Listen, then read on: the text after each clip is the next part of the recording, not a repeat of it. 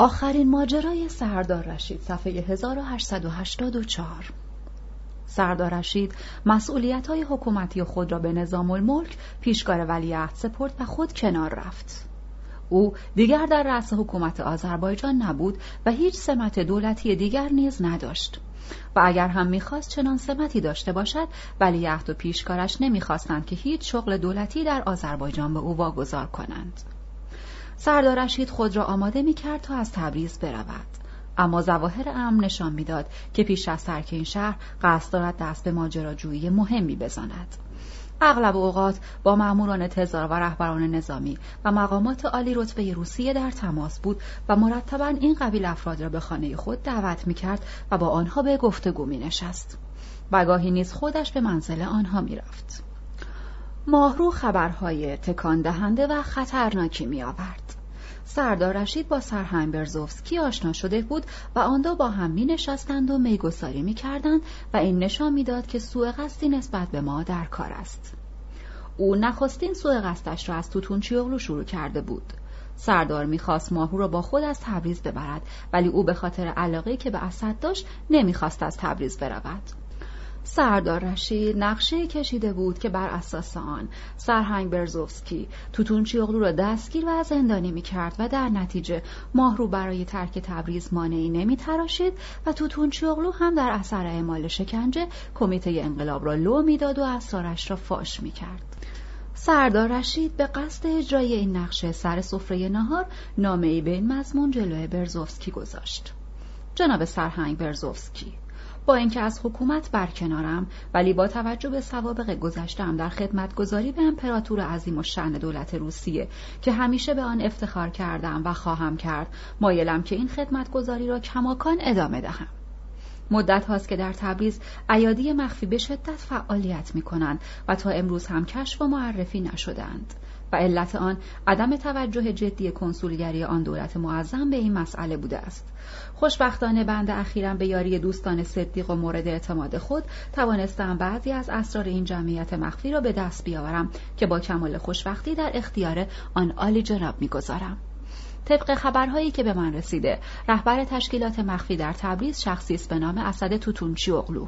اگر بتوانید او را بازداشت کنید و کمی هم شکنجه‌اش بدهید، تمامی اسرار این تشکیلات را فاش خواهد ساخت. سردار رشید هنوز هم به روس‌ها امید بسته بود و راه نجات خود را در نوکری آنها می‌دانست. اما به این واقعیت هم پی برده بود که دیپلمات‌های تزار تاکنون هیچ کدام از نوکران خود را به نوایی نرسانده بودند و طبعاً او را نیز از این قاعده مستثنا نمی‌کردند. از روزی که ولیعهد به تبریز آمده بود، کنسول تزار اصلاً سراغ سردار را نمی‌گرفت و اعتنایی به او نمی‌کرد، انگار نه انگار که سالها نوکر حلقه به گوش آنها بوده و به خاطر ارباب به هر رذالت و خیانتی تن در داده است. کنسول که می‌دانست ولیعهد از سردار رشید بدش می‌آید، اغلب دوستان خود را از میان اطرافیان ولیعهد انتخاب می‌کرد. بالاخره برزوفسکی دستور جلب و بازداشت توتونچی اوغلو را صادر کرد و من به اسد سفارش کردم که مخفی شود و تا کارها را سر و صورت ندادم از مخفیگاهش بیرون نیاید و خودم هم دنبال فرصتی می‌گشتم تا با برزوفسکی ملاقات و از نزدیک مذاکره کنم. شنیده بودم که برزوفسکی در روزهای اخیر مردم را از چپ و راست سرکیسه می کند. او کسانی را که به اتهام مخالفت با روسیه دستگیر می شدند بدون اخاذی کلانی آزاد نمی کرد. حتی از کسانی که بین راه جلفا و تبریز به عناوین واهی جلب می شدند و یا از افرادی که از حریم سربازخانه ها یا کنار قراولان روس عبور می کردند و به بهانه هایی دستگیر می شدند رشوه و جریمه می گرفت. کار رشوه‌خواری و طمع‌کاری این ژاندارم روسی به درجه‌ای رسیده بود که بین کسبه و اصناف ضرب المثل شده بود. مثلا به تاجرهایی که در حرص و از افراط می‌کردند می‌گفتند تو هم که واقعاً برزوفسکی شده‌ای، یا فلانی در طمع‌کاری کت برزوفسکی را از پشت بسته است. هر طوری که بود می‌خواستم با این مأمور رشوه‌خوار تزار ملاقات کنم و او را از بازداشت توتونچی اوغلو منصرف سازم. روزی از آقا مشهدی کاظم خواستم که پرس‌وجو کند و ببیند که چه هدیه‌ای برای سرهنگ مناسب است. او که تأمین تدارکات نیروهای مسلح تزار را در کنترات داشت و می‌توانست هر روز و هر ساعت با برزوفسکی ملاقات کند، برای اظهار نظر در چنین امری بسیار مناسب بود. اما من نمیخواستم که او در این باره با برزوفسکی مستقیما وارد گفتگو شود.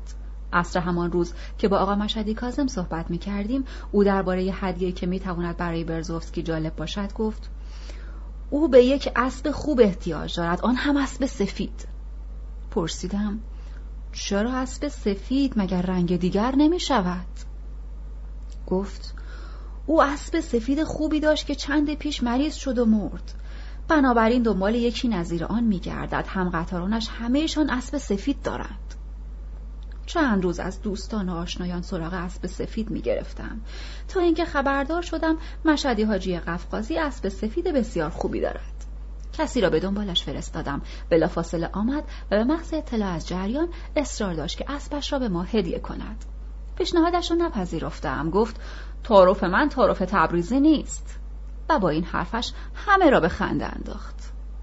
او گاریچی مشهوری بود. از زمان ستارخان در راه پیش برده هدفهای انقلاب صمیمانه فعالیت می‌کرد. اسب را آوردند.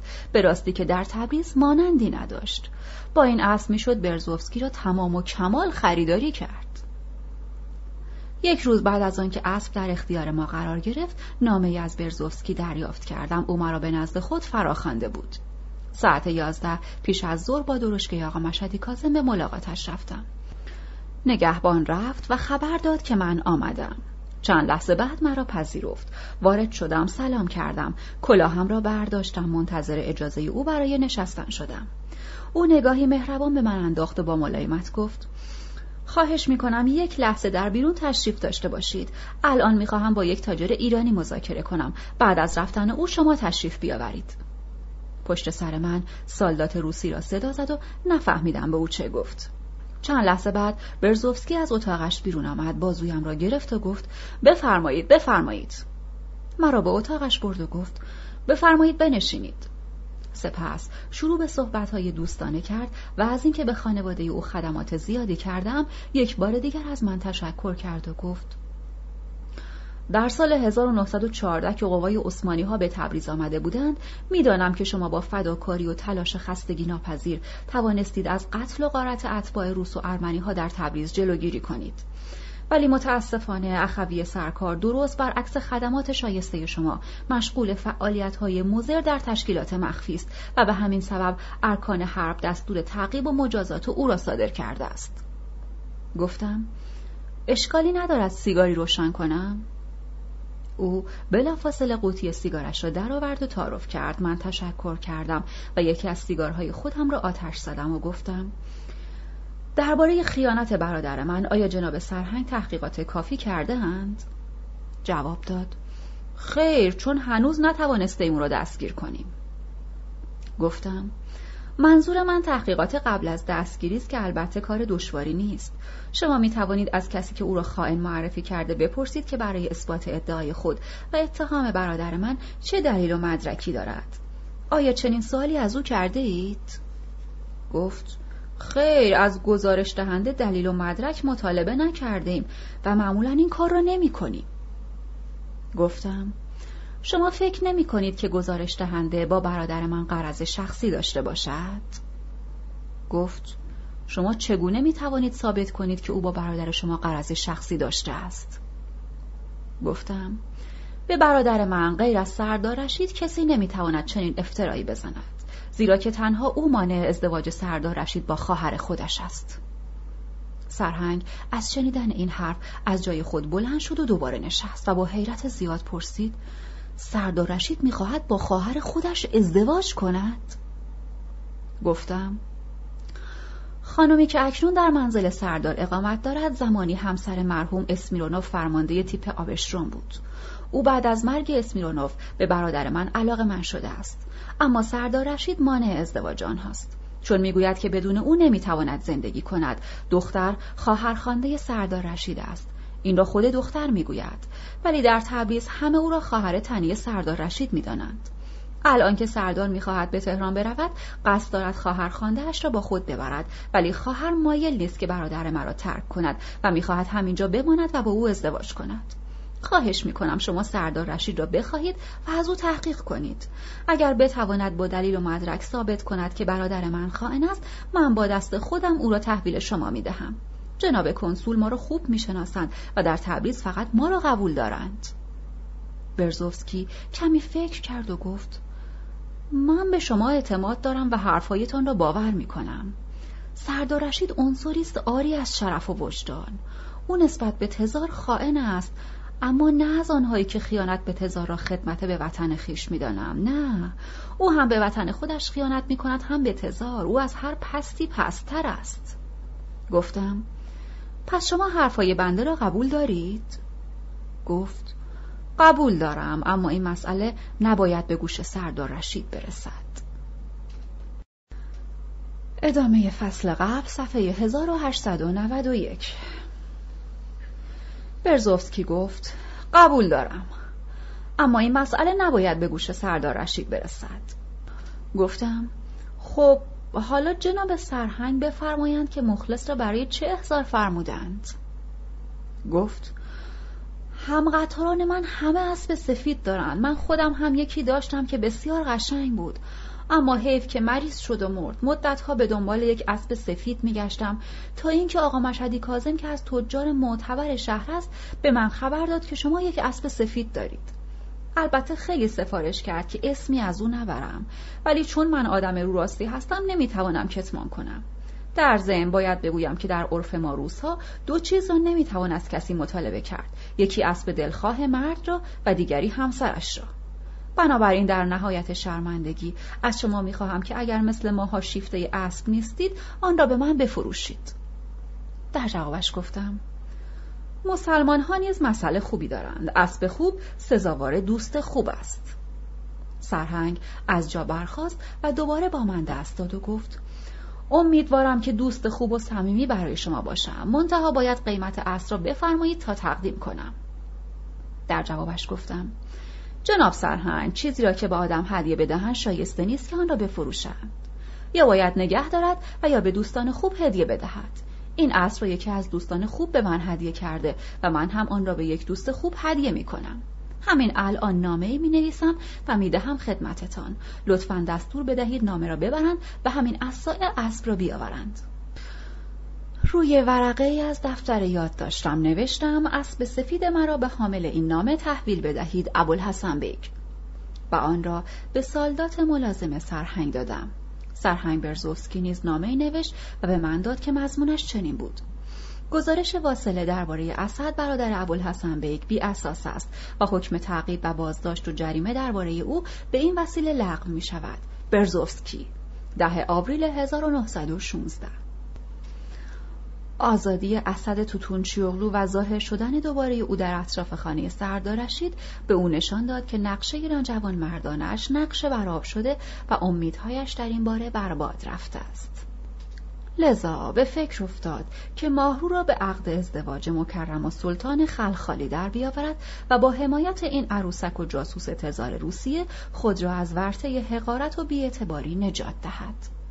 اما مکرم و سلطان وقتی شنید که ماهرو نامزد اسد است و اسد هم از نزدیکان ماست، پیشنهاد سردار رشید را نپذیرفت. در یکی از همین روزها تلفن زنگ زد. سردار رشید بود که میخواست با من ملاقات کند. گفتم وقت ندارم و ردش کردم. سردار رشید دیگر نمیتوانست برای ملاقات ماهرو با اسد موانعی ایجاد کند. اسد هر روز تلفن میکرد و ماهرو را میخواست و او را با درشکه آقا مشهدی کاظم به گردش در شهر میبرد. بعضی وقتها هم ماهرو به خانه نینا می آمد و شب را در همانجا می ماند. سردار رشید فقط به این اکتفا می کرد که تلفنی بپرسد ماهرو آنجاست؟ او می خواست فرار کند. اگر موفق می شد و پایش به تهران می رسید می توانست همه ماها را از بین ببرد. او در تهران نزد سفیر روسیه می رفت و هرچه درباره ما می دانست در اختیار او می گذاشت. البته از این طریق می توانست موقعیت خود را هم بالا ببرد.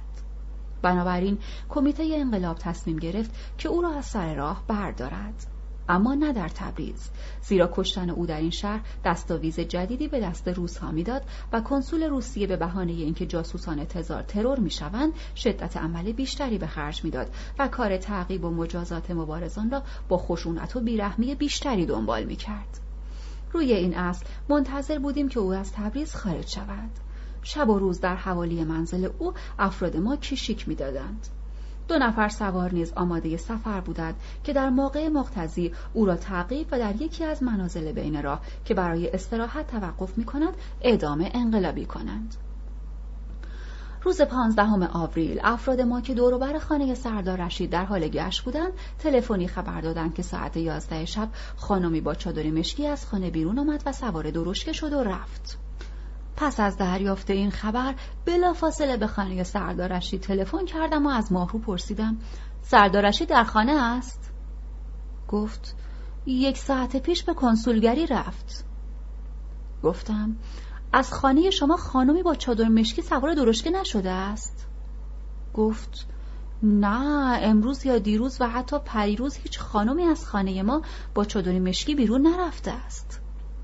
گفتم خب حالا برو خانه را حسابی بگرد. یک ساعت پیش زنی با این مشخصات از خانه شما خارج شده و در درشکه نشسته و رفته است. صبر کن صبر کن بروم همه جا رو ببینم. حدود پانزده دقیقه گوشی در دستم بود.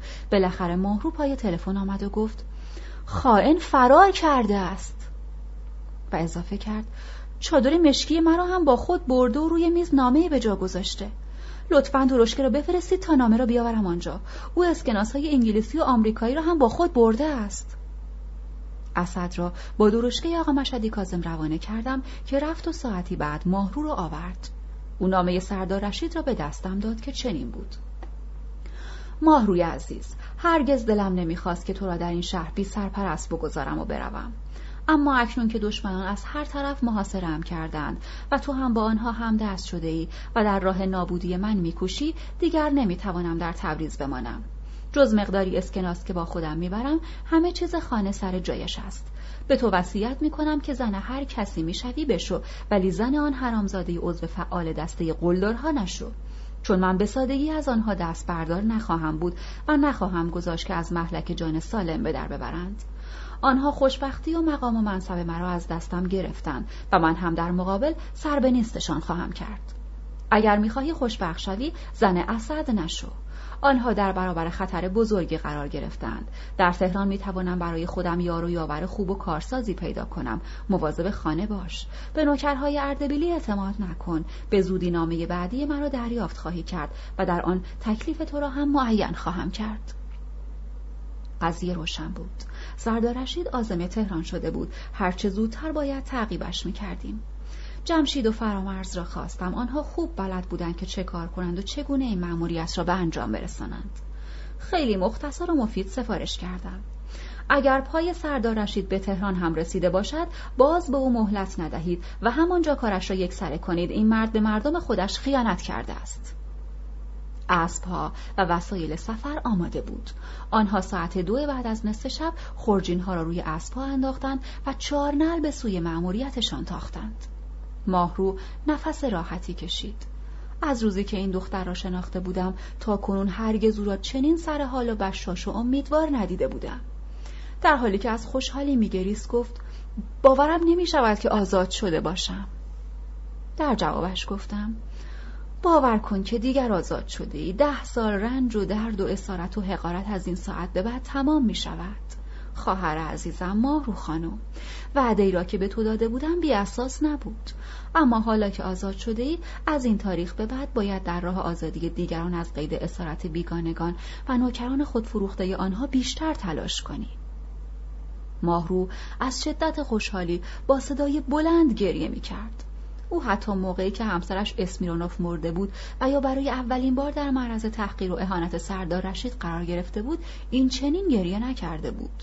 خبر آزادی انگار که دریچه چشم سار پنهان در کاسه سر او را باز کرده و هرچه اشک در آن ذخیره شده بود یک بار از مجرای دیدگانش بیرون میریخت.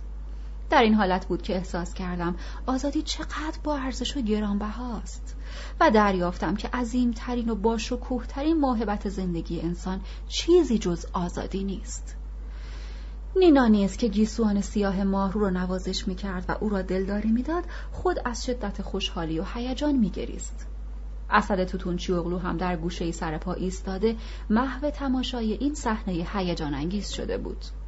برای اینکه صحنه را عوض کنم از ماهرو پرسیدم: می‌خواهی در همان خانه زندگی کنی؟ گفت: منظورتان فعلا است یا در آینده؟ گفتم در آینده. نه، او وارث هایی دارد و من صلاحیت ارث بردن از او را ندارم. در این صورت باید هر گونه موارد احتمالی را در نظر بگیری و آمادگی های لازم را داشته باشی. ماهرو که به سرعت دریافته بود منظور من چیست بلافاصله گفت: شکی نیست که اگر حادثه پیش آید ورثه او مرا از آن خانه بیرون خواهند کرد. حال که این طوریست از همین فردا حقوق نوکر و کلفتها را بپرداز و مرخصشان کن، چون با بودن آنها در آن خانه هیچ کاری نمی شود کرد. منظورم را خوب فهمیدی؟ بله فهمیدم. فعلا همراه تحمین خانم سوار درشکه بشو و برو تا وقتی که نوکرها آنجا باشند. تحمین خانم هم آنجا خواهد ماند. بعدم فکر اساسی برای تا میکنیم. سر ساعت دو و اندی اسد آنها را سوار درشکه کرد و به خانه سردار رشید برد. آخرین تیر ترکش سردار رشید، صفحه هزار و هشتصد و نود و هشت. سردار رشید دو ساعت قبل از اینکه به تهران فرار کند نامه‌ای به این مضمون برای سرهنگ برزوفسکی نوشته و فرستاده بود. جناب سرهنگ، در نامه قبلی که برایتان فرستادم درباره یک عضو خطرناک تشکیلات مخفی که در تبریز بر ضد دولت امپراتوری روس فعالیت می‌کند مطالبی نوشته بودم. اگر شما او را بازداشت کرده بودید می‌توانستید سایر اعضای کمیته مخفی را نیز دستگیر و زندانی کنید. متاسفانه این کار را نکردید و معلوم نیست که چرا در حق ابوالحسن بیگ که از رهبران کمیته مخفی است اغماض می‌کنید. اما من گذشت نخواهم کرد و در تهران درباره فعالیت‌های خرابکارانه او اطلاعات کافی در اختیار سفیر دولت امپراتوری روس خواهم گذاشت. ابوالحسن بیگ از زمان ستارخان در کارهای انقلابی تبریز مشارکت و فعالیت دارد و تمامی تظاهرات ضد روسی را او سازمان داده است. رضابالا، رفیزاده و خیلی کسان دیگر به دستور او کشته شدند. ابوالحسن بیگ در تمام کنسولگری‌ها خبرچین دارد که اطلاعات محرمانه را به او می‌رسانند. او تاجر نیست و کار اصلیش فعالیت در تشکیلات زیرزمینی انقلابیون و سازمان دادن و هماهنگ کردن آنهاست. او بود که مدارک هادی رهنما نماینده شیخ عبدالعزل را دزدانه به دست آورد و درباره خود شیخ نیز افشاگری کرد. به تحریک اوست که در مقابر و مساجد و زیارتگاه‌ها بر ضد دولت روسیه تبلیغات می‌شود. او دست به آدمربایی هم میزند. چند سال پیش همسر قانونی من افتخار و سلطان به دست آدمهای او ربوده شد و تا کنون هیچ خبری از این زن بیچاره نیست. همه اینها را فقط به عنوان نمونه برایتان عنوان کردم. کارهایی که او میکند حد و حصر ندارد و باید مدتها درباره‌اش حرف زد. امیدوارم قبل از اینکه پای من به تهران برسد شما این جانی‌ها و آدمکش‌ها را دستگیر کرده به سزای اعمالشان برسانید. در غیر این صورت مسئول هر پیامدی خود شما خواهید بود. و این خلاصه نامه سردار رشید است که در ده صفحه نوشته شده بود. برزوفسکی از خواندن آن سخت منقلب شد. سراپای وجودش به لرزه افتاد. نمیدانست چه کار کند. به صندلی تکیه داد و حدود پنج دقیقه‌ای به فکر فرو رفت. گوشی تلفن را برداشت و خواست به شعبه اجرایی ارکان حرب دستور دهد که ابوالحسن بیگ و توتونچی اوغلو را بازداشت کنند.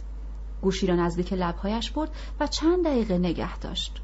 می‌خواست حرف بزند اما مردد بود. نمیدانست چه کار کند. سرش را عقب برد، گوشی را سر جایش گذاشت و به صندلی تکیه کرد. اوضاع چنان پیچیده و بغرنج بود که او را مستاصل می‌کرد. ژاندارم تزار در بنبست عجیبی قرار گرفته بود. از طرفی میدانست که ژاندارمری تزار هفت سال تمام برای تعقیب و کشف تشکیلات مخفی انقلابیون تلاش کرده و به جایی نرسیده است و حالا این تشکیلات در چنگ اوست. میتواند با کشف و معرفی اعضایان خدمت بسیار مهمی به دولت امپراتوری تزار انجام دهد و پاداش بزرگی به دست آورد. از طرفی نیز خود را سخت مدیون ابوالحسن بیگ میدید که از خانواده‌اش نگهداری کرده و مخارج آنها را بدون کمترین منت یا چشم داشتی به عهده گرفته بود. او نه فقط هزینه زندگی خانواده برزوفسکی را پرداخته بود، بلکه زن زیبا و دخترهای محبوبش را نیز از لغزیدن در دامن فحشا و فساد نجات داده و نگذاشته بود که در دام هوسبازان شهوتران بیافتند. برزوفسکی پاداش‌هایی را که احتمال می‌رفت از این رهگذر نصیبش شود با خوبی‌های ابوالحسن بیگ می‌سنجید، اما به هیچ وجه نمی‌توانست به خوبی خود را از زیر بار مسئولیت خلاص کند. اگر از بازداشت اعضای تشکیلات مخفی چشم پوشی می‌کرد، علاوه بر اینکه پاداش بزرگی را از دست می‌داد، اتهام بزرگی نیز دامنگیرش می‌شد که مجازات شدیدی به دنبال داشت. ناچار وجدان ژاندارمری خود را با وجدان بشری روبرو نهاد و مدت مدیدی به فکر فرو رفت. بالاخره وجدان ژاندارمری او غالب شد. با خود گفت: چرا به خاطر یک شرقی سوابق کار و اعتبارم را که حاصل یک عمر تلاش است از دست بدهم؟ کدام احمق چنین کاری را می‌کند و از چنین پاداش بزرگی چشم می‌پوشد، آن هم به خاطر یک شرقی بی‌تمدن؟ گوشی تلفن را برداشت، اما باز زبانش بند آمد. باز هم فکر می‌کرد و با خود می‌گفت: درست است که او شرقی است، ما نیز شرقی‌ها را بی‌تمدن و وحشی می‌دانیم، ولی همین وحشی بی‌تمدن یک خانواده اروپایی را بدون هیچ گونه توقع و چشمداشت حمایت و مواظبت می‌کند و هزاران منات پول خود را در این راه از دست می‌دهد. پس ما اروپاییان متمدن در برابر او چه وظیفه‌ای داریم؟ اگر او را زندانی کنم، آن وقت چگونه میتوانم به رویش نگاه کنم؟ تازه هنوز دلیل و مدرکی هم ارائه نشده است که بر اساس آن بتوان چنین شخص محترمی را بازداشت کرد. برزوفسکی به یادش آمد که در دیدار نخستین به ابوالحسن بیگ گفته بود: آرزو میکنم آنقدر زنده بمانم که روزی بتوانم این خوبی های شما را در حق خانواده هم جبران کنم. گوشی تلفن را دوباره سر جای خود گذاشت و شروع به قدم زدن در اتاق کرد. ساعتش را نگاه کرد. پاسی از شب گذشته بود. یک بار دیگر به تلفن نزدیک شد. گوشی را برداشت و گفت: الو مرکز، منزل ابوالحسن بیگ را بگیرید. چند دقیقه بعد ارتباط برقرار شد. الو، ابوالحسن بیگ در منزل تشریف دارند؟ شما خودتان هستید؟ لطفاً همین عصای نزد من بیایید. باید با شما حرف بزنم. و گوشی را سر جایش گذاشت. دیر وقت بود که از خانه بیرون آمدم. فقط آقا مشهدی کاظم و رفیق علی اکبر از رفتن من به منزل برزوفسکی با خبر شدند، چون زمانی که تلفن زنگ زد فقط ما سه نفر بیدار و مشغول گفتگو بودیم. درشکه آماده شد و به راه افتادم. سر راه به آرشاک خبر دادم که رفقا برای مقابله با هر گونه حوادث احتمالی آماده شوند. تا وارد اتاق برزوفسکی شدم، پی بردم که اوضاع مناسب نیست. او وقتی شروع به حرف زدن کرد، دستایش می‌لرزید. به جای خوشوبش و احوالپرسی حرفهایی بر زبان می‌آورد که نشان می‌داد از حال طبیعی خارج شده است. من نشسته بودم و او در طول اتاق قدم می‌زد و فکر می‌کرد و گاه و بیگاه نیز برمیگشت و نگاه خشم‌آلودی به من می‌انداخت و سیبیلش را تاب می‌داد و دوباره در اتاق قدم می‌زد. شستم خبردار شد که سردار رشید دست گل تازه‌ای به آب داده است. همه چیز را فهمیدم. سردار رشید تا ضربه‌ای به ما نمیزد از تبریز نمیرفت. برزوفسکی گاه گاهی نگاهی به من میانداخت، چنان که گویی درباره شکار پروارش میاندیشید و شاید هم درباره میزان بهره برداری که میتوانست از شکار خود بکند فکر میکرد. بالاخره آمد و نشست. قوطی سیگارش را گرفت و تعارف کرد. سیگاری برداشتم و روشن کردم و پوکی زدم. یکی را هم خودش روشن کرد و گفت: بله آقای محترم، مدت هاست که دست‌های ناپیدا و خرابکار بر ضد امپراتوری روسیه فعالیت می‌کنند و دولت ما در به در دنبال آنها می‌گردد. افسوس که ما این دست‌ها را به جای دست دوست در دست می‌گرفتیم و فشار می‌دادیم. و هزار افسوس که این دوستی هم برای شما و هم برای ما مهلک و خطرناک بوده است. طبق اطلاعات رسیده، کسی که خود را تاکنون دوست دولت امپراتوری جا زده و شناسانده، سالهاست که با آن مبارزه می کند و تشکیلات مخفی بر ضد آن ایجاد کرده است. و من همکنون با چنین شخصی روبرو نشستم و حرف می زنم. با کسی که شب و روز بر ضد دولت من، مسلک من و وظیفه من در تکاپو و فعالیت است. درست است که شما با خانواده من مثل یک انسان خوب رفتار کرده اید، اما بر ضد دولت من و به عبارت روشن‌تر بر ضد اصول و قوانینی که من مجری آن هستم قیام کرده اید و دشمن خطرناک آن هستید و مسئولیت ترورها، اعدامها و تظاهرات خصمانه و انتشار اعلامیه‌ها و شبنامه‌ها و به طور کلی رهبری تمامی اقدامات و تحریکات ضد تزاری در تبریز با شما بوده است. شما زن شرعی مردم را از خانه‌اش دزدیده و زندانی کرده و سالها دور از انظار نگه داشته اید. شما در تمام کنسولگری‌ها دست دارید که اطلاعات محرمانه را برایتان گزارش می‌کنند. شما از یاران نزدیک ستارخان بوده اید و در تمام جنگ‌ها شرکت داشته اید. تعجب من بیشتر از این است که با داشتن چنین سوابق خطرناک شخصیت نجیب و متمدن و دارای طبعی غنی و سخاوتمند هستید. و آنچه مرا در محضور گذاشته همین خصوصیات اخلاقی شماست. واقعاً که نمیدانم با شما چطور رفتار کنم. حالا خودتان به من بگویید که یک خدمتگزار صدیق تزار در مقام حساسی که من دارم در چنین موقعیتی وظیفه‌اش چیست؟ مسئله کاملاً روشن شده بود. این اطلاعات را غیر از سردار رشید هیچ کس نمیتوانست در اختیار ژاندارم تزار بگذارد. عبارت زن شرعی مردم را دزدیدن اشاره به بردن ایراییدا بود. سردار رشید در این باره همیشه به ما بدگمان بود، اما من این را نیز میدانستم که سردار رشید کوچکترین مدرکی از ما ندارد. تمامی اطلاعاتش با نبودن مدرک و دلیل فقط حرف خشک و خالی تلقی میشد و اثباتش امکان نداشت. با اینکه معمولا در کارها محکم کاری می کردیم و جانب احتیاط را نگاه می داشتیم و مدرک به دست کسی نمی دادیم، ولی باز همین اطلاعات خشک و خالی نیز می توانست برای ما پیامدهای خیلی خطرناکی داشته باشد، زیرا اولا با همین اطلاعات می توانستند زندانی مان کنند و اگر هم ژاندارم تزار نمی توانست تمامی این اتهامات را به گردن ما بگذارد، لااقل می توانست از آن به بعد از هر لحاظ ما را تحت نظر بگیرد. ثانیاً شکی نبود که نینا را از کنسولگری اخراج و حتی زندانی می کردند. ثالثاً همه افرادی که به نحوی با من مربوط بودند در معرض خطر قرار می گرفتند و حتی ممکن بود کاملاً نیست و نابود یا حداقل تبعید شوند. با خود گفتم اینجا دیگر ترس فایده ای ندارد و از ژاندارم تزار پرسیدم: جناب سرهنگ، تردیدی ندارم که به استناد گزارشی این حرفها را میزنید، ولی لطفاً بفرمایید که آیا همه این چیزها را باور میکنید؟ یک نفر مگر به تنهایی میتواند همه این کارها را انجام دهد؟ آیا اطلاعاتی که به شما دادند سند و مدرکی همزمیمه‌اش هست یا نه؟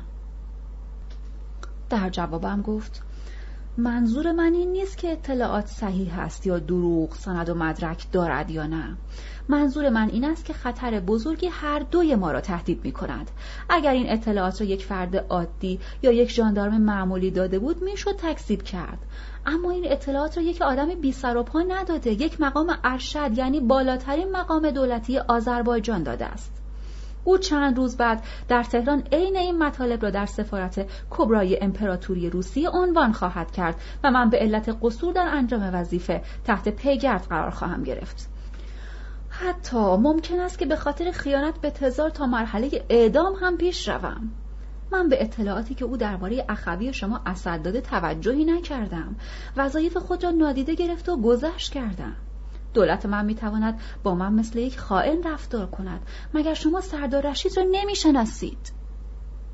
گفتم: خیلی هم خوب میشناسم. گفت: زن او را شما دزدیده اید؟ گفتم: شما میدانید زن او چه بود و چطور همسر او شده بود؟ گفت: خیر، نمیدانم. فرصت دارید در این باره مطالبی بشنوید؟ بفرمایید. گفتم: زنی که از خانه سردار رشید به قول سردار دزدیده شده، دختری روس و اسمش ایراییداست. او خواهر دوست بسیار نزدیک من است. ایراییدا را نه من به سردار رشید دادم و نه خواهرش در این کار دخالتی داشته است. این دختر را نیز نظیر سایر دختران روس که به خواست کنسولگری در اختیار افراد معینی قرار می‌دادند، در اختیار سردار رشید گذاشته بودند تا اخبار و اطلاعات مهم را به کنسولگری خبر دهد. سردار رشید نیز می‌خواست از این دختر به جای همسر شرعی به صورت وسیله‌ای برای به دست آوردن مقام و منصب و تحکیم موقعیت خودش استفاده کند و او را مانند متاعی برای داد و ستد در نظر می‌گرفت و به اتباع شهوت افسرهای روس وامی داشت. حالا شما خودتان قضاوت کنید که در چنین شرایطی وظیفه و تکلیف انسانی چه می‌توانست باشد. برزوفسکی گفت: آیا این حرفایی که میزنید برای کنسولگری دولت مطبوع من نوعی اهانت و افترا نیست؟ ژاندارم تزار تا این حرف را زد دست در جیبم کردم و سه تا نامه درآوردم. یکی از آنها را سارم و سلطان خانه تالش برای سیلوا دختر کوچک برزوفسکی نوشته بود که نامه پیوستی از کنسولگری روسیه خطاب به یلنا مادر دختر و همسر سرهنگ برزوفسکی داشت. در این پیوست به او توصیه شده بود که با این ازدواج موافقت کند، چون هم دخترش خوشبخت خواهد شد و هم وظایفی را که کنسولگری به عهده‌اش گذاشته بود انجام خواهد داد و نسبت به تزار بزرگ مستر خدماتی ارزنده خواهد شد. نامه دیگر از همایون منشی سابق محمد علی میرزا شاه مخلوع خطاب به کسنیا دختر بزرگ سرهنگ بود. در این نامه گفته میشد که کنسولگری نیز با این ازدواج موافق است. سومین نامه را عامل مشهور تزار اوستا باقر قراملکی به خود یلنا همسر سرهنگ فرستاده و از او درخواست ازدواج کرده بود. هر سه نامه به زبان روسی بود. برزوفسکی به دقت نامه ها را خواند، روی میز گذاشت و پرسید: این نامه ها چگونه به دست شما رسیده است؟ گفتم: این نامه ها را همسر شما به من داده است. همانطور که می دانید آنها پیش از آمدن شما به تبریز تحت حمایت من بودند و من وظیفه داشتم که از شرف و ناموس آنها دفاع کنم. آیا خانواده من حاضر بودند که تسلیم چنین خواسته هایی شوند؟ نه خیر، حاضر نبودند و به همین دلیل این نامه ها را به من دادند و انتظار کمک داشتند. شما توانستید با آنها کمک کنید؟ از همسرتان بپرسید. اگر ما کمکشان نمی کردیم آنها را به زور تسلیم طمع‌های خود می کردند.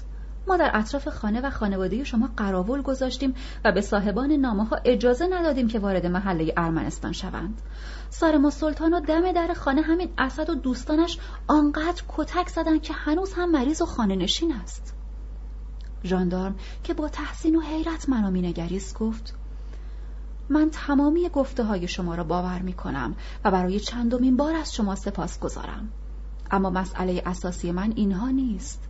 مسئله اساسی من این است که چطور می توانم از زیر بار این مسئولیت عظیم شانه خالی کنم. گفتم: شما نوشته های سردار رشید را باور می کنید؟ باور می کنم، صد درصد باور می کنم. این همه کار که او نوشته از عهده یک نفر برمی آید؟ بله، فکر می کنم آدم زرنگی مثل شما می تواند به تنهایی همه این کارها را انجام دهد و خم به ابرو نیاورد. حالا که شما باور می کنید، پس این جمله کوتاه و مختصر مرا هم باور کنید. اگر آن یک نفر به تنهایی از عهده این همه کار مهم و سخت بر بیاید، پس می تواند شما را هم از زیر بار سنگین این مسئولیت نجات دهد. گفت: آن را هم باور می کنم، اما چجوری؟ سردار رشید به تهران رفت و به گفته خودش می خواهد با سفیر کبیر روسیه ملاقات کند و همه اینها را به او گزارش بدهد. گفتم: من به شما قول می دهم که سردار رشید هرگز به تهران نخواهد رسید. ژاندارم تزار از شنیدن این قول من نفس راحتی کشید. داد و ستد، صفحه هزار و نهصد و نه. محمد حسن میرزا ولیعهد و نظام الملک پیشکار او از فردای روز ورودشان به تبریز مشغول داد و ستد شده بودند. آنها پست‌های مهم دولتی شهرهای آذربایجان را در ازای دریافت مبالغ پول در معرض فروش گذاشته بودند. اما کنسول تزار مانع این کار می‌شد، چون حکام محلی از نوکران صدیق روسیه بودند. عوض کردن آنها و گماشتن افراد دیگر به جایشان به سادگی عملی نبود. این مسئله نقطه آغازی بود برای اختلاف بین هیئت حاکمه جدید آذربایجان با کنسول تزار. و در این کار هیچ کدام از طرفین حاضر به گذشت و اغماض نبودند. عوامل تزار حاضر نبودند نوکران و ایادی سرسپرده خود را رها کنند. ولیعهد و پیشکارش نیز از درآمدی که این داد و ستدها داشت نمی‌خواستند صرف نظر کنند. چون عمرا و فرماندارانی که به ولایات اعزام می‌شدند برای حکومت جدید منبع درآمد بودند. این قبیل طالبان حکومت و مقام که در منطقه خود صاحب مال و مکنت بودند، هر از چند گاهی از محل غارت رعایا می توانستند سبیل ولیعهد و پیشکارش را چرب کنند. این عادت که قبل از مشروطیت در ایران معمول بود، بعد از مشروطیت نیز ادامه داشت و فرمانداران و حکام محلی قبل از عزیمت به محل مأموریتشان مبالغ هنگفتی پرداخت می‌کردند. اولین اختلاف بر سر انتخاب فرماندار جدید اردبیل بروز کرد. نظام الملک می‌خواست مقتدر الدوله را از این سمت بردارد و به جای او مکرم الدوله را تعیین کند. کنسول تزار قاطعانه به این عمل اعتراض کرد، زیرا که مقتدرالدوله از نوکران صدیق دولت روسیه و حافظ منافع آن در اردبیل بود. کنسول تزار در ملاقات با نظام الملک گفته بود هرگاه مکرم الدوله را به فرمانداری اردبیل تعیین کنید، قوای قهری ما به او اجازه ورود به این شهر را نخواهد داد. از طرف دیگر کنسول تزار نمیخواست این اختلاف عمیق‌تر شود، چون سازانوف وزیر خارجه قبل از آمدن ولیعهد به تبریز در تلگراف دوم آوریل خود سفارش کرده بود که با ولیعهد و اطرافیان او روابط دوستانه برقرار کنند. بنابراین کنسول روس در نامه مورخ پانزده آوریل خود به سفیر آن دولت چنین نوشت: نظام الملک از مکرم الدوله ده هزار تومان گرفته است و می‌خواهد او را به فرمانداری اردبیل تعیین کند. من صلاح می‌دانم که همین مبلغ را خود مقتدرالدوله بپردازد و در سمت خود ابقا شود. در همین زمان بین ولیعهد و نظام الملک نیز اختلاف پیدا شده بود.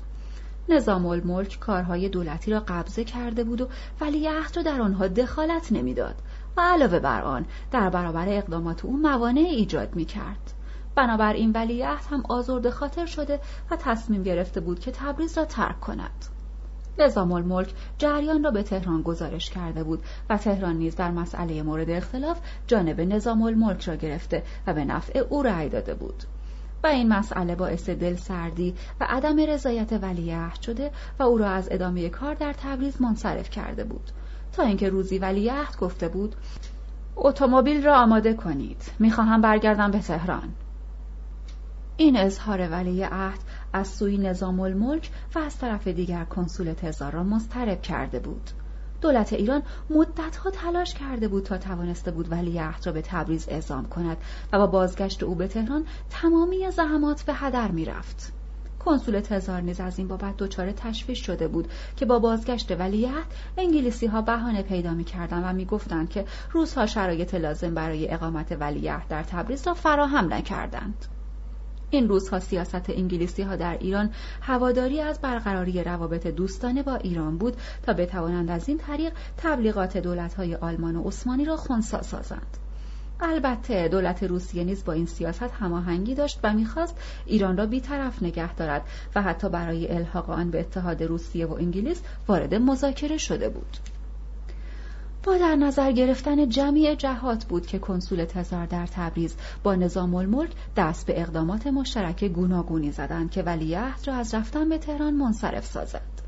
یکی از این اقدامات اعزام هیئتی از تجار، روحانیون و اعیان و اشراف شهر به شمس العماره بود تا ضمن دیدار و گفتگو با ولیعهد از او خواهش کنند که تبریز را ترک نکنند.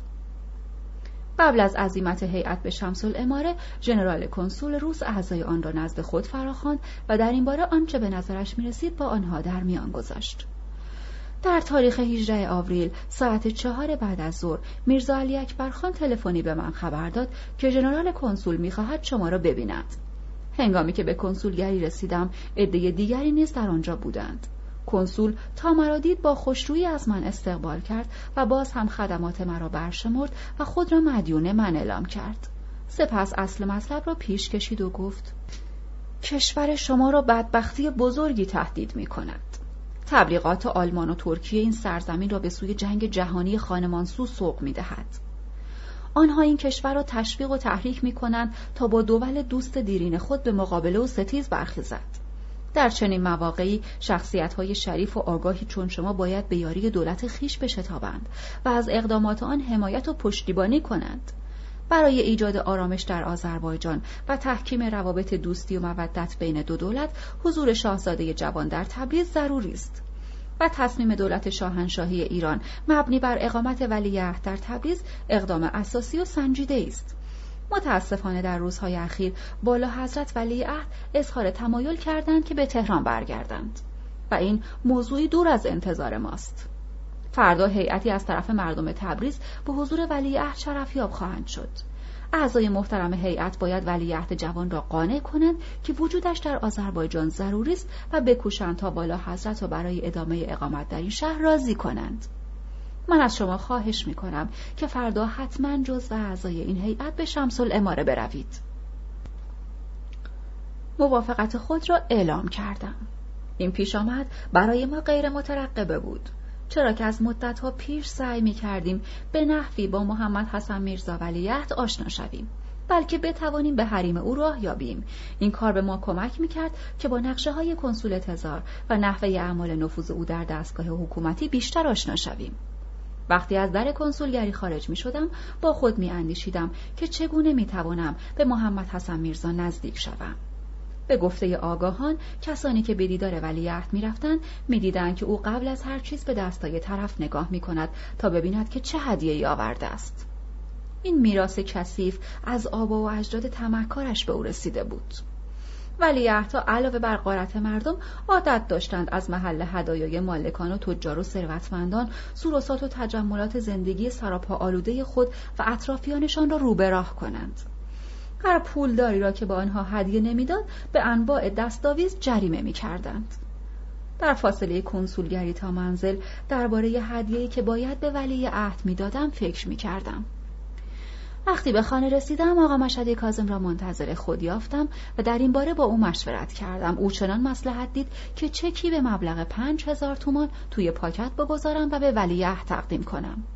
ابتدا رضایت ندادم، با خود گفتم در آن صورت هر وقت به پول نیاز داشته باشد به سراغ من خواهد آمد. و لذا تصمیم گرفتم هدیه با ارزش‌تری، مثلا ساعت طلایی گران قیمتی برایش ببرم. اما دوستان مخالفت کردند، گفتند که زیاد است، به علاوه او به پول نقد احتیاج دارد و به گفته آقا مشهدی کاظم ولیعهد اشیای گرانبهایی را که نیز از تهران با خود آورده بود به علت نیاز مالی شدید یکی یکی به وسیله واسطه‌هایش در بازار به فروش می‌رساند. سر ساعت یک طبق قرار قبلی دم در شمس العماره بودیم. از روی سیاهی که تنظیف شده بود، اعضای هیئت را به درون کاخ راهنمایی می‌کردند. ابتدا به سالن مشاوره که از دوره عباس میرزا به یادگار مانده بود وارد شدیم. این سالن برای من خیلی جالب بود و آن را برای اولین بار در سال هزار و نهصد و نه، یعنی هزار و سیصد و بیست و هفت هجری قمری، که هنوز شکوه و عظمت خود را از دست نداده بود دیده بودم. بنای شمس العماره در اواسط قرن نوزده، یعنی اوایل قرن سیزده قمری، دوران اقتدار شاهزاده‌های قاجار ساخته شده و هنوز ظرافت خود را از نظر صنعت معماری حفظ کرده بود. اما در اثر لاابالیگری خاندان قاجار در این اواخر به صورت مخروبه بینام و نشان در آمده بود. پاورقی عباس میرزا در چهارم ذی‌حجه هزار و دویست و سه هجری قمری به دنیا آمد و در چهارده سالگی بنا به وصیت آقا محمد خان قاجار و هوش و ذکاوت شخصی از طرف پدرش فتح علی شاه به عنوان ولیعهد و نایب السلطنه انتخاب شد و حکومت دارالسلطنه تبریز به وی واگذار گردید. او به همراه میرزا عیسی قائم مقام، معروف به میرزای بزرگ قائم مقام فراهانی، در اواخر ذی‌حجه سال هزار و دویست و هجده هجری قمری وارد تبریز شد و از آن تاریخ به بعد این شهر رسما مرکز اقامت ولیعهد پادشاهان قاجار گشت. عباس میرزا نایب السلطنه در سال هزار و دویست و نوزده هجری قمری با همکاری میرزا ابوالقاسم قائم مقام وزیر اعظم خود دست به اصلاحات اساسی در امور سپاه و اعزام محصل به خارجه و تأسیس صنایع جدید و عمران شهرها در آذربایجان زد و از آن جمله در تبریز به عمران و آبادی پرداخت. امارات زیادی از جمله باغشمال و شمس العماره را در محلی که استانداری فعلی قرار دارد بنا کرد. ناگفته نماند که معاهدات ترکمنچای و گلستان که منجر به جدایی سرزمین‌های آن سوی ارس از ایران شد، در زمان حکومت عباس میرزا منعقد شده است. با این حال به نظر اکثر مورخین در بین فرمانروایان قاجار عباس میرزا بهترین آنها بوده است. مترجم ادامه متن. به مناسبت آمدن ولیعهد به تبریز بنای شمس العماره را تعمیر کرده بودند، اما معمار شایسته‌ای پیدا نکرده بودند که بتواند کاشیکاری‌ها، گچبری‌ها و رنگامیزی نقش و نگار روی دیوارهای سالن آن را استادانه هماهنگ ساخته و تعمیر کند تا ابهت گذشته‌اش را دوباره بازیابد. تاج سر نادرشاه و قطعه برلیان روی آن، قلاب کمربند فتحعلی شاه که یاقوت روی آن شهرت جهانی داشت، چینهای شال کمر کریم خان زن، چروکهای صورت عصبانی آقا محمد خان قاجار مثل روز اول نبود. رنگها بیروح بود و جلوه تصنعی داشت. چل چراغ صد شعله که بعضی از شاخه‌های آن شکسته بود، فرشتگانی که در سطح سقف بال به بال هم پرواز می‌کردند، سرستون‌هایی که گچبری‌هایشان ریخته بود، شیشه‌های الوان پنجره‌ها که دوباره انداخته بودند، ترک و شکاف مرمرهای کهربایی، قالی و قالیچه‌های رنگ رو رفته که از منازل تجار به امانت گرفته بودند، خدمتکاران که از سر و وضعشان فقر و احتیاج می‌بارید. قلیان ها و استکان ها و تمامی چیزهایی که در آنجا بود نشان میداد که شمس العماره آن شمس العماره اواسط قرن نوزدهم نیست. در سالن برای نشستن به جای تشک صندلی چیده بودند.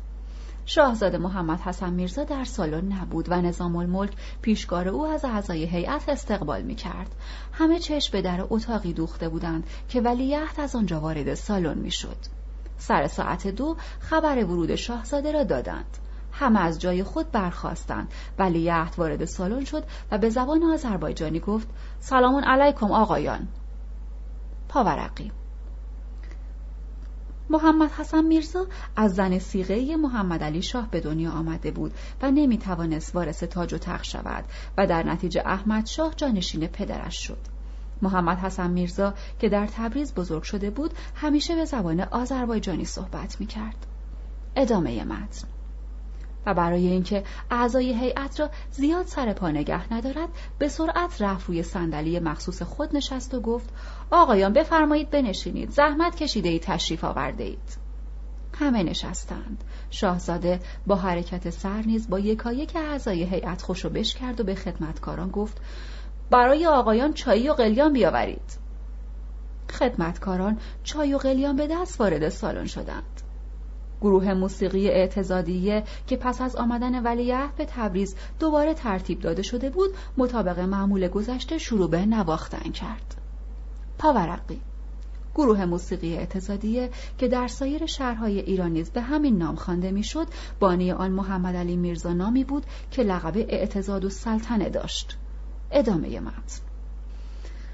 شاهزاده جوان را به دقت نگاه می کردم. طرز نشستن، حرف زدن، نگاه کردن و تمام حرکات و رفتارش نشان می داد که جوانی است تحقیر شده و اسیر در چنبره نظام مسخره پادشاهی قاجار. به راستی که او شاهزاده مسخره و مضحکی بیش نبود.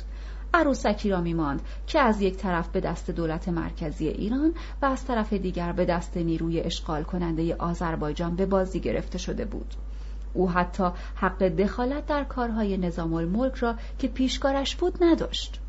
سر تا پایش را ورانداز کردم و با خود گفتم: این هیکل وارفته و مسخره آخرین ولیعهد خاندان رو به زوال و سقوط قاجار است که بر سر گور استقلال این سرزمین مترسک وار ایستاده است. ولیعهد سیگار و قلیان نمی کشید. او با نظام الملک که در کنارش نشسته بود مدتی حرف زد و سپس رو به اعضای هیئت کرد و گفت: خیلی ممنونم که آقایان تشریف آوردند، اما نمیدانم مقصودشون از آمدن به اینجا چه بوده است. حاجی فرج صراف و پسرش حاجی میرزا آقا از جای خود بلند شدند و پس از تعظیم شروع به صحبت کردند. حاجی میرزا آقا گفت: هیئت برای ابلاغ سلام و اخلاص مردم به حضور حضرت والا شرفیاب شدند. مردم از تشریف فرمایی حضرت شاهزاده به تبریز احساس خوشبختی می کنند. منتظر بودم که ولیعهد جوان چه جوابی به حاجی میرزا آقا خواهد داد. به نظر من ولیعهد میدانست که او و پدرش حاجی فرج صراف جزو اتباع روسند. هنوز در این خیال بودم که ولیعهد در جوابش گفت: جناب آقا سلام کدام مردم را به حضور ما آوردند؟ سلام اتباع همسایه دوست و محترم ما را؟ از این سؤال ولیعهد که موضع خصمانه او را در برابر دولت روسیه نشان میداد، حاجی میرزا آقا و پدرش به چند و چون قضیه پی بردند. به همین دلیل دست بر سینه نهاده تعظیم کردند و سر جایشان نشستند. برای اینکه مجلس بر هم نخورد و حالت طبیعی خود را حفظ کند، از جای برخاستم و گفتم: اگر والا حضرت ولیعهد اجازه بفرمایند به حضورشان عرض می کنم که هیئت حاضر به چند قصد و هدفی به خدمتشان شرفیاب شدند. ولیعهد نگاهی به سراپای من انداخت و از اینکه میدید در قیافه یک تاجر ایرانی مثل اروپایی ها حرف میزنم یک خورد و گفت: بفرمایید بفرمایید، حرفای جناب آقا را گوش میکنم. گفتم: هیئتی که به حضور حضرت والا شرفیاب شده‌اند از طرف مردم آذربایجان که خواهان زندگی در صلح و صفا و آرامش‌اند به اینجا آمدند تا سلام‌های صمیمانه همین مردم را به حضورشان ابلاغ کنند و خوشبختی آنها را از استقرار حضرت شاهزاده در رأس حکومت آذربایجان اعلام بدارند. و چون در روزهای اخیر شنیدند که والا حضرت ولیعهد قصد دارند آذربایجان را ترک کنند، این هیئت را به حضور والا حضرت فرستادند تا عرض کنند که مردم آذربایجان حاضرند از هر لحاظ به شاهزاده جوان کمک نمایند و اگر در راه اداره کردن منطقه اشکالاتی بروز کرده که با همکاری مردم رفع و رجوع می شود، با جان و دل حاضرند همکاری کنند.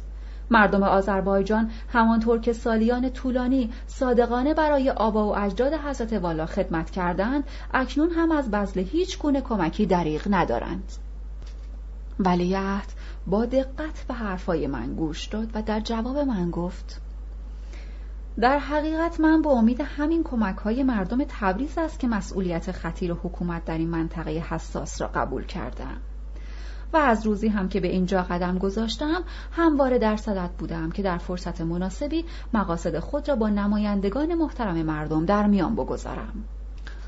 ما در تبریز به دنیا آمده ایم و در اینجا بزرگ شده ایم و به همین جهت مردم تبریز را دوست می داریم. خدا شاهد است که من و برادر تاج دارم احمد شاه یک روز هم مردم تبریز را فراموش نمی کنیم.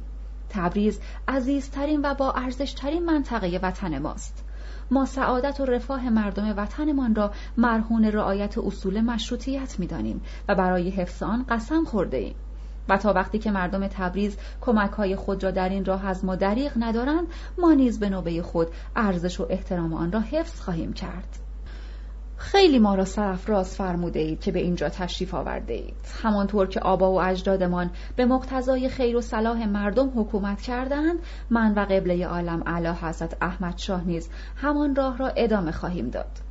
متقابلا سلام‌های ما را به قاطبه مردم برسانید و از جانب ما به آنها قول بدهید که هر چه سعادت ملت اقتضا کند همان را انجام خواهیم داد. بعد از اتمام سخنان ولیعهد، نظام الملک هم در همین زمینه حرفهای مشابهی زد، ولی با همه این تفاصیل هرگز انتظار کار مثبت از آنها نداشتیم و می‌دانستیم که از این امامزاده‌های ورشکسته نباید امید معجزه داشت. ادامه فصل قبل، صفحه هزار و نهصد و بیست. بعد از اتمام سخنان ولیعهد، نظام الملک هم در همین زمینه حرفای مشابهی زد، ولی با همه این تفاصیل هرگز انتظار کار مثبت از آنها نداشتیم و می‌دانستیم که از این امامزاده‌های ورشکسته نباید امید معجزه داشت. در واقع علت اصلی قصد ولیعهد به ترک تبریز این بود که او پیش از حرکت به این شهر وعده‌هایی به خود می‌داد که تا حال هیچ یک از آنها تحقق نیافته بود، زیرا تبریز دیگر همان تبریز نبود که محمد حسن میرزا در دوره ولایت عهدی محمد علی میرزا دیده بود. در آن دوره نفوذ و اقتدار تزار در این شهر در سطح امروزی نبود. از هزار و هشتصد و بیست و هشت یعنی هزار و دویست و چهل و چهار هجری قمری که معاهده ترکمانچای منعقد شده بود، حکومت مرکزی تهران و همچنین نماینده اش که ولیعهد مقیم تبریز بود به طور نیمه مستقل هم شده در آذربایجان حکمرانی می‌کردند. محمد علی میرزا در روزگار ولیعهدی خود در تبریز به امیر نظام‌ها و سایر پیشکارهای خود اعتنا نداشت و همه کارها را شخصاً در اختیار گرفته بود و در همه چیز هم دخالت می‌کرد. حتی زمانی که بین تجار اختلافاتی پدید می‌آمد، او چت خدامنشانه حل می‌کرد و کارها را فیصله می‌داد و مبالغی نیز از این راه نصیبش می‌شد. در حال حاضر خبری از این درآمدها نبود و اگر مقادیری رشوه نیز اخذ میشد، نظام الملک آن را شخصا به جیب میزد و نم پس نمیداد و در نتیجه سر ولیعهد جوان بی کلاه میماند. ولیعهد حتی از مالیاتی نیز که مردم میپرداختند چیز قابلی نصیبش نمیشد.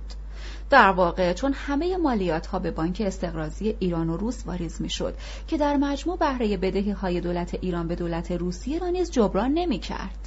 ناگزیر گذران زندگی ولیعهد با همان حقوق محدودی بود که از تهران دریافت می کرد. البته تنها خود ولیعهد در مضیقه مالی نبود، بلکه خدمه او نیز گرفتار همین مصیبت بودند، چون آنها نیز مثل اربابشان موقع عزیمت به تبریز تصور می‌کردند که به سوی منبع درآمد کلانی می‌روند، در حالی که عملاً تیرشان به سنگ خورده بود. در آن روزها که ولیعهد اختلافات تجار را حل می‌کرد، علاوه بر اینکه مبالغ هنگفتی نصیب خودش می‌شد، هر کدام از طرفین دعوا، از ماموران عالی رتبه گرفته تا کارکنان و خدمتکاران و حتی دربانان خانه ولیعهد را نیز بی‌نصیب نمی‌گذاشتند و سیبیلشان را چرب می‌کردند. وقتی همگی برخاستیم تا مرخص شویم، ولیعهد منتظر دریافت هدایا از اعضای هیئت و نگاهش متوجه حرکت دست‌های آنها بود. من موقع خداحافظی پس از تعظیم پاکتی را که در داخل آن چکی به مبلغ پنج هزار تومان بود روی میزش گذاشتم. سایر اعضای هیئت چیزی با خود نیاورده بودند، اما ما برای اینکه بتوانیم با ولیعهد رابطه برقرار کنیم و از آن طریق از کارهای پشت پرده سر در بیاوریم، تصمیم گرفته بودیم که این مبلغ را به ولیعهد هدیه کنیم. وقتی از در خارج می شدم، برگشتم و پاکتی را که روی میز گذاشته بودم در دست ولیعهد دیدم.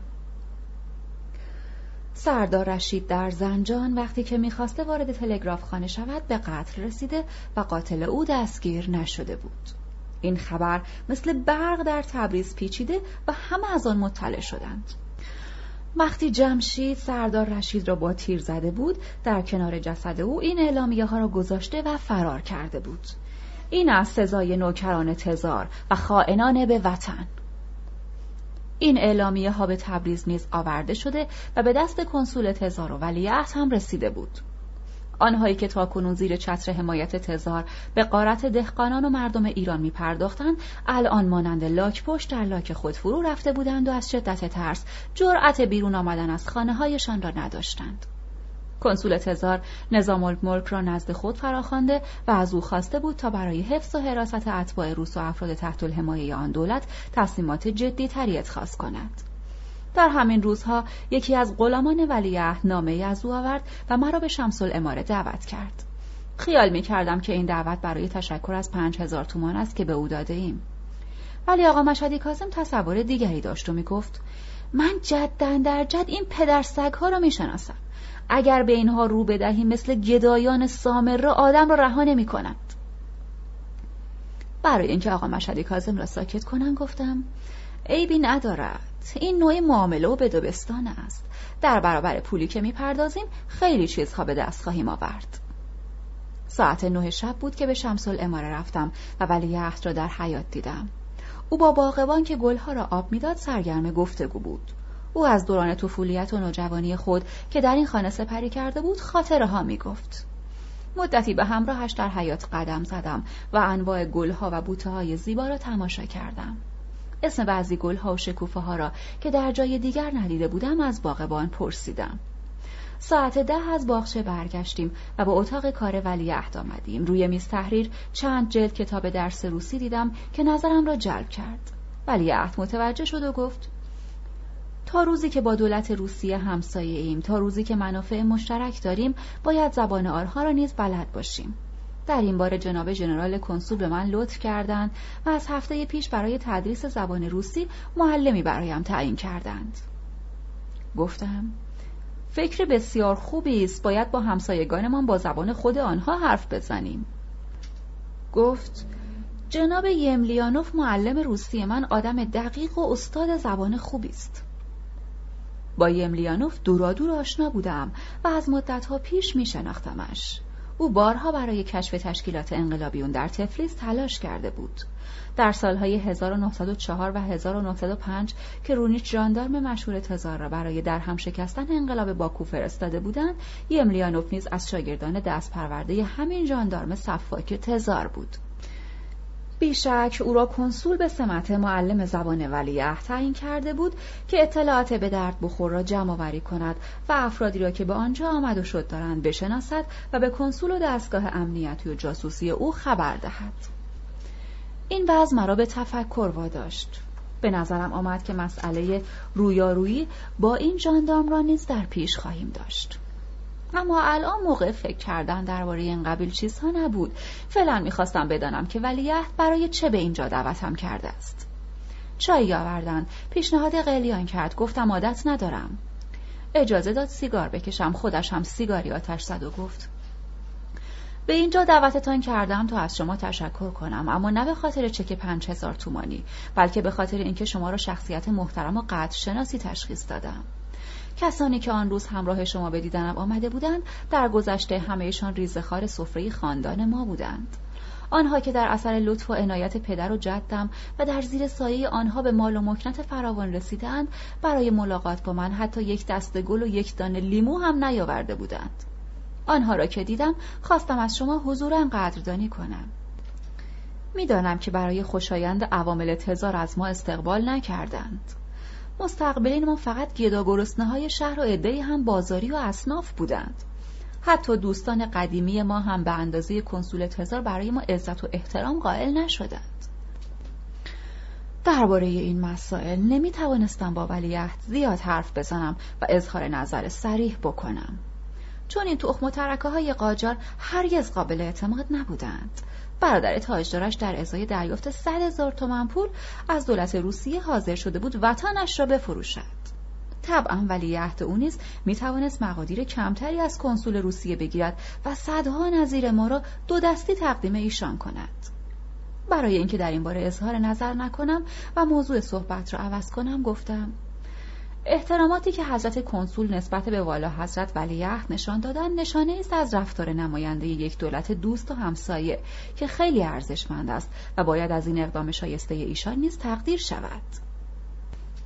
از این قبیل حرفهای یاوه و بی ربط خیلی زدم. شاهزاده جوان که فهمیده بود با ادامه این حرفها از بحث درباره اصل مطلب تفره میروم، آهسته خندید و گفت من با شما مثل یک ایرانی حرف میزنم. من دیپلمات نیستم، با زبان دیپلمات ها نیز زیاد آشنایی ندارم و از کسانی هم که بخواهند با من به زبان دیپلمات ها حرف بزنند خوشم نمی آید. البته شما حق دارید که حتی به چشم های خود نیز اعتماد نکنید.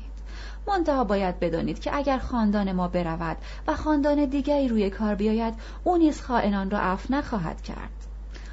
من خائن کشورم نیستم و برای کسانی که به این آب و خاک خدمت می‌کنند عزت و احترام قائلم. من از زمره کسانی نیستم که به اسارت این ملت با بی‌تفاوتی نظاره می‌کنند. هر کس هر کاری که می‌کند و هر فکر و خیالی که درباره این مملکت دارد برای ما معلوم است. اگر بعضی درباره مسائل اساسی سکوت می‌کنند، فقط از روی ناچاری است. این را همه می‌دانند. گفتم بنده به حضرت والا اعتماد کامل دارم، منتها به نظرم والا حضرت نیز باید تا حدود جانب احتیاط را رعایت کنند. کسانی که شاهزاده دوست خود می‌دانند و مکنونات قلبی خیش را نزد آنها فاش می‌کنند، ای بسا که در ازای یک وعده قضا بروند و خبرچینی کنند. ولیعهد با احساسات گفت قربان غیرت و فهم و شعور شما، این قبیل آدم‌ها زیادند. من هم به شما پیشنهاد میکنم که مواظب رفتار و گفتار خودتان باشید، چون در این دور و زمانه افرادی که منافع شخصی خود را در نظر نگیرند کم دریافت میشوند. نمیدانم شما اهل تبریزید یا نه. ما خودمان تبریزی هستیم و در اینجا بزرگ شدیم و میدانیم که در این شهر هم افراد غیور و با شرافت زیادند و هم عناصر دروغ و ریاکار.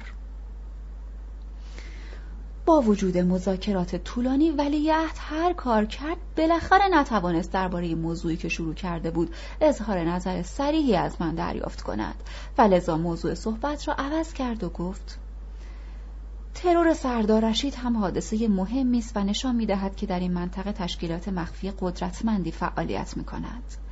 اعلامیه هایی که پخش کردند هدف آنها را به صراحت بازگو می کند. در این اعلامیه تصریح کردند که خائنان به وطن را مجازات می کنند. منتها در این اوضاع شلوغ هیچ بعید نیست که در اثر یک اشتباه کسی را خائن وطن قلمداد کنند و از بین ببرند. بنابراین شخصیت‌های محترمی مثل سرکار در فرصت‌های مناسب باید برای مردم و افکار عمومی توضیح دهند که ما خاندان قاجار خدمتگزار صدیق مملکت و هوادار مشروطیت و قانون اساسی هستیم. ولیعهد با جمله‌های اخیر خود منظور اصلیش را از آنچه تا حالا درباره خاندان قاجار گفته بود به خوبی روشن کرد. به زعم او محمد علی شاه و امثال او هواداران صدیق مشروطیت بودند. اعدام انقلابی سردار رشید و اعلامیه‌هایی که به همین مناسبت پخش شده بود در قلب و روح ولیعهد جوان ترس و وحشت عجیبی برانگیخته بود و ظاهراً قصد او از تمام حرف‌هایی که اول شب تا حالا می‌گفت مقدمه چینی برای بیان این موضوع بود. با توجه به این واقعیت گفتم: البته والا حضرت ولیعهد این مسئله را کاملاً به موقع مطرح کردند. افکار عمومی مثل گذشته امروز نیز در اجتماع نقش اساسی دارد. ولذا والا حضرت باید در زندگی خود عملاً نشان دهند که وطنشان را صادقانه دوست دارند. ما نیز در فرصت مناسب با مردم حرف میزنیم و اثرات خوبی را که فرمایشات حضرت عالی در ما بخشیده است با آنها در میان میگذاریم و مردم را در راه خدمت به وطن آماده تر میسازیم. خیلی صحبت کردیم. به نظرم ولیعهد از صحبتهایش با من قلباً راضی و خوشنود بود. چند بار ساعتم را نگاه کردم تا به او بفهمانم که دیر وقت است، ولی او توجهی نکرد و میل داشت که این صحبتها ادامه یابد و مرا رها نمی‌کرد.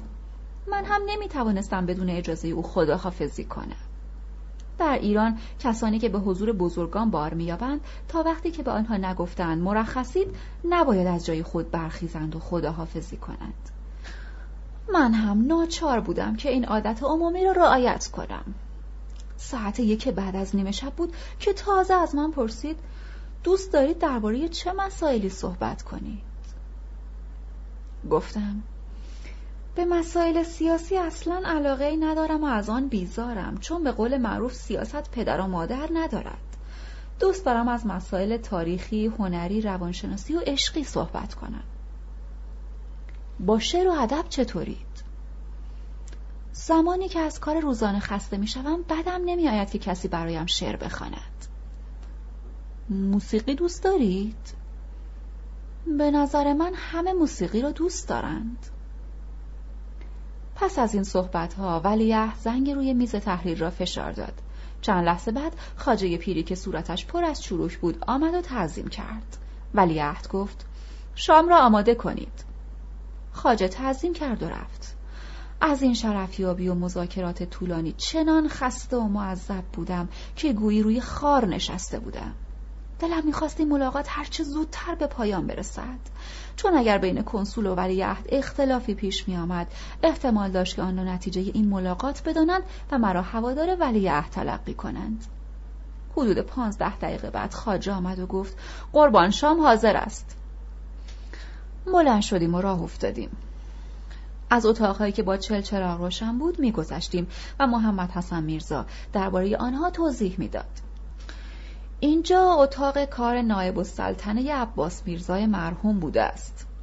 این اتاق دیوانخانه است. در این اتاق محمد خان قاجار یک سال زندگی کرده است. اینجا نیز اتاق خواب مظفرالدین میرزا است و اینجا اتاق کار پدر بدبخت ما محمد علی شاه بود. اینجا هم کتابخانه عباس میرزای نایب السلطنه است. حدود بیست اتاق به من نشان داد و بعد وارد سالن بزرگی شدیم. این سالن هم از زمان نایب السلطنه تاکنون محل پذیرایی از مهمانان بوده است.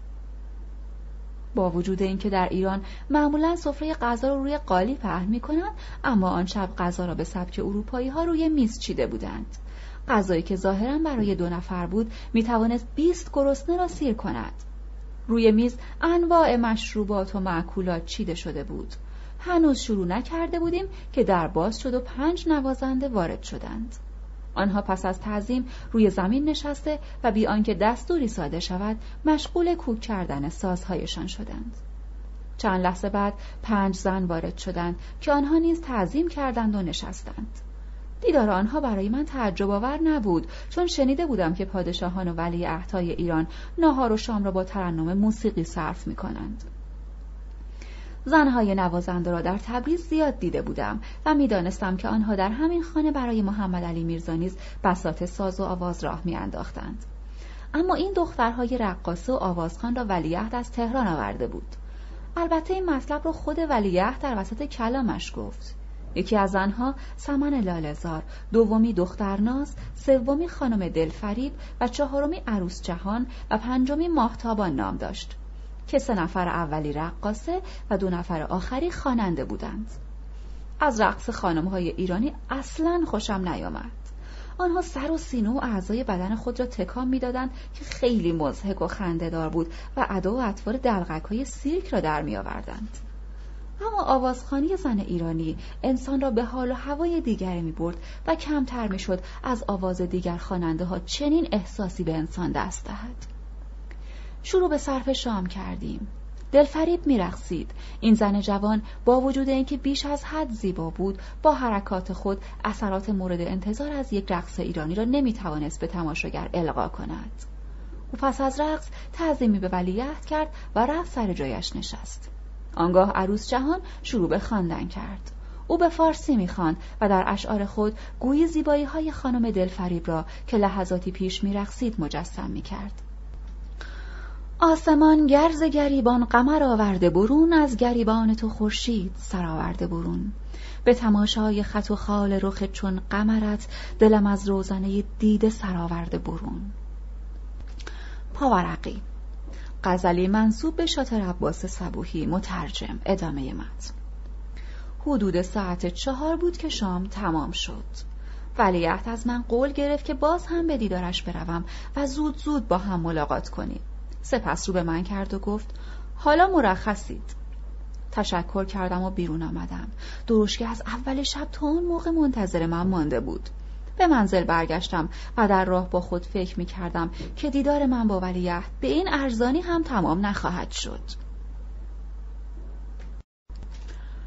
وحشت در شهر، صفحه هزار و نهصد و سی و یک. جاسوسان و مأموران اطلاعاتی تزار دچار وحشت و اضطراب شده بودند.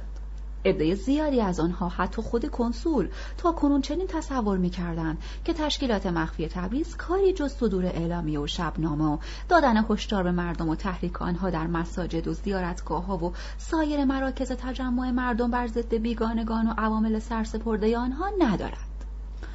مسئله اعدام رضا بالا و رفیزاده و سایرین از نظر کنسول زیاد هم مهم و در خور توجه و جای نگرانی نبود. او فکر نمی کرد این اعدام ها کار یک تشکیلات سری باشد. به تصور او تصفیه حساب های خصوصی عامل اصلی این قتل و تحرکات است. اما اعدام انقلابی سردار رشید تصورات کنسول تزار را دگرگون ساخت و به اون نشان داد که در این شهر تشکیلات سری وسیعی با افراد ناآرام و خطرناک فعالیت می کند. دو روز بعد از قتل سردار رشید، کنسول بین ایادی و جاسوس‌های خود و نیز بین اتباع شناخته شده روسیه در تبریز اسلحه کمری توزیع کرد و از آنها خواست که جوانب احتیاط را کاملا رعایت کنند. کسانی که به خاطر تبعه روس بودند تا کنون در این شهر آقایی می‌کردند، حالا از ترس جان خود شب‌ها جرأت بیرون آمدن از خانه و رفت آمد در شهر را نداشتند و این رویداد روحیه انقلابی مردم را جانی تازه بخشیده و در وجود توده‌ها برای مبارزه با بیگانه و بیگانه پرستان شور و شوق تازه‌ای آفریده بود. خبر اعدام انقلابی سردار رشید بیش از همه سرهنگ برزوفسکی، فرمانده پادگان قوای روس در تبریز، را به اندیشه واداشت. او به محض دریافت خبر به یاد جمله کوتاهی افتاد که روزی با او گفته بودم: شما مطمئن باشید که سردار رشید هرگز به تهران نخواهد رسید. او چند بار این جمله را تکرار کرد و از اینکه گذشته از ابوالحسن بیگ تشکیلات مخفی وسیعی را هم نادیده گرفته بود بر خود لرزید. تشکیلاتی که در هر کجا هر کاری را اراده کند میتواند انجام دهد و دشمنان وطن و مخالفین را در هر لباس و مقامی که باشند بکشد، حتی خود برزوفسکی و امثال او را. از گفتن این راز به دیگران وحشت داشت. این او بود که از تعقیب این تشکیلات مخفی و بازداشت اعضای آن سر باز زده بود. آن روز اگر ابوالحسن بیگ و سایر اعضای تشکیلات سری را بازداشت و زندانی کرده بود، الان سردار رشید زنده بود. پس مسئول مرگ سردار یکی هم خود سرهنگ بود. این راز را به کی میتوانست بگوید؟ اگر دوباره کار تعقیب را از سر بگیرد، از کجا معلوم که این رازها فاش نشود و مسئولیت‌ها متوجه خود او نباشد؟ برزوفسکی شبها خواب راحت نداشت. وقتی به یاد می آورد که وظیفه سربازی خود را انجام نداده و به تزار که او را تا درجه سرهنگی ارتقا داده بود و همچنین به اصول و قوانین او خیانت کرده است، خواب از چشمش می پرید و هر کاری می کرد خوابش نمی برد. تا اینکه ناچار میشد باز هم عرق تلخ در حلق خود سرازیر کند تا بتواند دوباره بخوابد. آرام و قرار نداشت. به ستاد عملیاتش نمیرفت، به بهانه‌هایی سر کار خود حاضر نمیشد. از اوضاع و احوال اداری بیخبر مانده بود. نمیدانست که این لکه ننگ را چگونه از دامان خود بشوید. بارها به این فکر افتاده بود که برای مقامات موافق خود نامه بنویسد و تقاضا کند تا او را از کار فعلی معاف کنند. اما این کار در شرایط حاد فعلی امکان پذیر نبود. پیدا کردن ژاندارمی نظیر او که تمام موجودیتش را وقف سیاست مستبدانه تزار کرده بود مشکل بود و هر گونه تمارض و استعفا نیز نوعی فرار از مسئولیت تلقی میشد و مجازات به دنبال داشت. بالاخره پس از یک هفته تحمل رنج و مشقت روحی که او را تا مرحله جنون پیش می برد، خبر خوشحال کننده ای دریافت کرد. کنسول تزار از اینکه در تبریز وضع وحشتناکی پیش آمده و خبر شکست قوای روسی در جبهه‌های جنگ موجب تضعیف نفوذ آن دولت در تبریز شده بود و تشکیلات ژاندارمری نیز نتوانسته بود به خوبی از عهده وظایف محوله برآید و مخالفان را سرکوب و تار و مار کند، ناچار دست به تغییرات اساسی در این تشکیلات زده و ریاست ژاندارمری را به کریلوف محول کرده بود. فوج تحت فرمان برزوفسکی نیز به جبهه جنگ ترکیه منتقل و فوج دیگری جایگزین آن شده بود. برزوفسکی به محض اینکه این خبر را رسما دریافت داشت، مرا به خانه‌اش دعوت کرد. او را خیلی شاد و سرحال دیدم. با من دست داد و در آغوشم گرفت و سر و صورتم را بوسید و گفت: حالا به من تبریک بگویید. فوج تحت فرمان من از تبریز رهسپار جبهه می شود. فکر می کنم که این کار خیلی مناسب حال من خواهد بود. امیدوارم که تا چند ماه دیگر مرا به جای لباس سرهنگی در لباس سرتیپی ببینید. به سرهنگ تبریک گفتم و متقابلا دستش را فشردم. از کیف دستی خود چند ورق کاغذ درآورد، به من داد و گفت: این هم هدیه من به شماست. کاغذها را گرفتم. نامه ده صفحه‌ای سردار رشید به سرهنگ درباره افشای تشکیلات ما بود. نامه را به عنوان یک سند تاریخی نگه داشتم و از سرهنگ تشکر کردم. او در جواب من گفت: شما کارهای خطرناکی می‌کنید. بعد از رفتن من این خطر خیلی بیشتر خواهد شد، چون جانشین من کریلوف بسیار جدی، سختگیر و بی‌گذشت است. به خاطر من هم شده بیشتر احتیاط کنید، چون اگر فاش شود که درباره شما چشم پوشی کرده، همان وقت. نگذاشتم حرفش تمام شود و گفتم: جناب سرهنگ، کاملا مطمئن باشید که از ناحیه ما هیچ گونه لطمه‌ای نخواهید دید. حالا بفرمایید خانواده را همراه میبرید یا نه؟ جواب داد: خیر، این امکان ندارد. آنها در اینجا باز هم تحت حمایت شما خواهند ماند. گفتم: خیالتان راحت باشد که بهتر از خود شما از آنها مواظبت خواهم کرد. من این را وظیفه وجدانی خودم می‌دانم. خوبی‌های شما درباره خودمان را هم که دور از انتظار بود، هرگز فراموش نخواهم کرد. گفت: اما من هرگز خود را نخواهم بخشید. من به تزار خیانت کردم. سرهنگ نتوانست حرفش را ادامه دهد، چون زن و دخترهایش وارد اتاق شدند. آنها از آمدن من به منزلشان باخبر شده و برای دیدنم آمده بودند، ولی از اصل قضیه آگاهی نداشتند. بنابراین کسانیا گفت: چند روز است که منتظر شما بودیم. پدرم مریض بود و سر کار نمی رفت. نمی دانم چرا در چنین مواقعی ما رو فراموش می کنید. آقای آرشاک را نیز نتوانستیم پیدا کنیم. وقتی پدرم اینجا نبود بیشتر به ما می رسیدید. گفتم: در آن زمان پدرتان اینجا نبود و این کار وظیفه وجدانی من بود. برزوفسکی گفت: به زودی باز همین وظیفه به عهده شما خواهد بود و تا روزی که برنگشتم سرپرستی این خانواده با شماست. تا حوالی غروب با آنها بودم و از هر دری سخن می گفتیم تا اینکه بالاخره خداحافظی کردم و بیرون آمدم. پانزده روز بعد لباس‌های خونالود برزوفسکی را با اسب سفیدش از جبهه آوردند و تحویل خانواده‌اش دادند. عروسی ماهرو، صفحه هزار و نهصد و سی و شش. چشمهایش را به رویم دوخته بود، انگار که می‌خواست چیزی بگوید ولی نمی‌دانم چرا پشیمان شد. دوباره نگاهش را برگرداند و به پایین انداخت و ساکت ماند. بیان که حرفی بزند میدانستم که چه میخواهد بگوید. از ضمیر او کاملا آگاه بودم. ماهرو بعد از مرگ سردار رشید دیگر نمیخواست در آن خانه بماند و به عنوان خواهر آن خائن به زندگی ادامه دهد.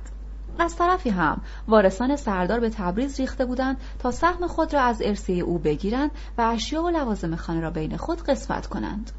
در نتیجه دیگر چیزی در آن خانه برای ماهرو باقی نمیماند و آنها که نتوانسته بودند به پول نقد و سنگ‌های قیمتی سردار دست یابند، از دست ماهرو خشمگین بودند تا جایی که از لوازم و لباس‌های شخصی او هم صرف نظر نمی‌کردند. تا آن روز مردم تبریز ماهرو را خواهر سردار رشید می‌دانستند، اما وقتی موضوع ارث و میراث سردار به میان آمد معلوم شد که پدر سردار رشید وقتی مادر ماهرو را عقد می‌کرده این دختر یتیم همراه مادرش بوده است. ماهرو نیازی به ما ترک موجود در خانه نداشت، زیرا تمامی اشیای قیمتی را قبلا از آنجا خارج کرده بود. وارث‌ها اگرچه این موضوع را می‌دانستند، اما به هیچ وجه نمی‌توانستند آن را اثبات کنند. روی این اصل معتمدالعیال از خویشاوندان نزدیک سردار رشید به فکر ازدواج با ماهرو افتاده بود تا بلکه بتواند ثروت سردار را از چنگ او در بیاورد. ماهرو یک بار دیگر نگاهش را به من دوخت و گفت: راحتم نمیگذارند. چه کسی راحتت نمیگذارد؟ معتمدالعیال باز هم خواستگار فرستاده. جواب رد بدهید. جواب رد دادم ولی باز دست از سرم بر نمی دارد. آمده در خانه نشسته، هر ساعت مزاحم من است. مگر معتمدالعیال در آن خانه زندگی می کند؟ نه، آنجا فقط چهار زن هستند که یکی زرفشان خواهر معتمدالعیال است و سه نفر دیگر از سایر قوم و خویشان سردار رشیدند. آنها مرا تهدید می‌کنند و می‌گویند که اگر راضیشان نکنم طور دیگری با من رفتار خواهند کرد. نترس، هیچ کاری نمی‌توانند بکنند. چند نفر نوکر هم با خودشان آوردند که همه کار از آنها ساخته است. خب حالا می‌خواهی چه کار کنی؟ میخوای از غیر آن خانه بگذری؟ برای همین نزد شما آمدم. نظر اسد چیست؟ اسد منتظر اجازه شماست. اگر نظر مرا میخواهید، من با این کار خیر کاملا موافقم و صلاح میدانم که هرچه زودتر سر بگیرد. نظر شخص خودت چیست؟ ماهرو سکوت کرد، اما چهره شادمان او که سرخ شده بود نشان دهنده رضایتش بود. تحمین خانم را به سراغ آقا مشهدی کاظم فرستادم، چون روز جمعه بود. طبق معمول آقا مشهدی کاظم و خانواده‌اش همراه نینا و مجید در خانه من نهار می‌خوردند و این قراری بود که آقا مشهدی کاظم گذاشته بود. همه در اتاق جمع شدیم. ماهرو که می‌دانست در چه موضوعی می‌خواهیم صحبت کنیم از اتاق بیرون رفت. آقا مشهدی کاظم منتظر من بود که شروع کنم، چون میدانست که اگر کار لازمی با او نداشته باشم نزد خود دعوتش نمی کنم. آقا مشهدی کاظم خزاندار کمیته انقلاب بود و تمام کارهای مالی ما به دست او اداره می شد. علاوه بر میلیون ها ثروت شخصی با پولهای کلانی نیز که کمیته انقلاب به عنوان امانت به او سپرده بود داد و ستد می کرد. نمی خواستم زیاد منتظرش بگذارم. گفتم: میدانم که شما دوست دارید در کارهای خیر پیش قدم شوید. فعلا هم یک کار خیر در پیش است. از این حرف من خوشحال شد. فکر کرد که باز میخواهم سود کلانی عایدش کنم.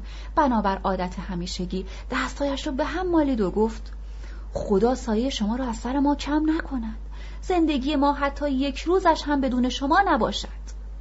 خندیدم و گفتم: گوش کن ببین چه میگویم. کار خیری که از آن حرف میزنم احتیاجی به این دعاها ندارد.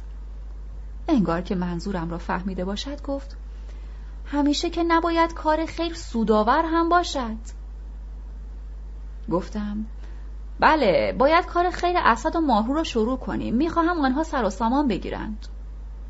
گفت شروع کنیم، من که حرفی ندارم. گفتم میخواهم که این کار را خوب و آبرومندانه برگزار کنیم.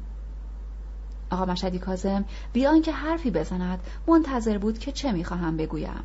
ادامه دادم قبل از هر چیز باید درباره مسکنشان فکری کنیم، چون خانه فعلی اسد چندان مناسب نیست. آقا مشهدی کاظم گفت این یکی با من. در نوزده نقطه تبریز خانه و ساختمان خریدم. بفرمایید همه را ببینند، هر کدام را که پسندیدن مال خودشان باشد. گفتم در راسته کوچه می توانید خانه مسکونی در اختیارشان بگذارید؟ گفت بهترین خانه راست کوچه مال من است، هم اندرونی دارد هم بیرونی، باغچه و ایوان و گلخانه و همه چیزش هم مرتب است. آنجا را به اسد می بخشم، البته به عنوان چشم روشنی عروسی. گفتم خیلی خوب، این چشم روشنی شما. از طرف من هم به عنوان چشم روشنی می توانید لوازم مورد نیاز خانه را فراهم کنید. گفت آن هم به چشم.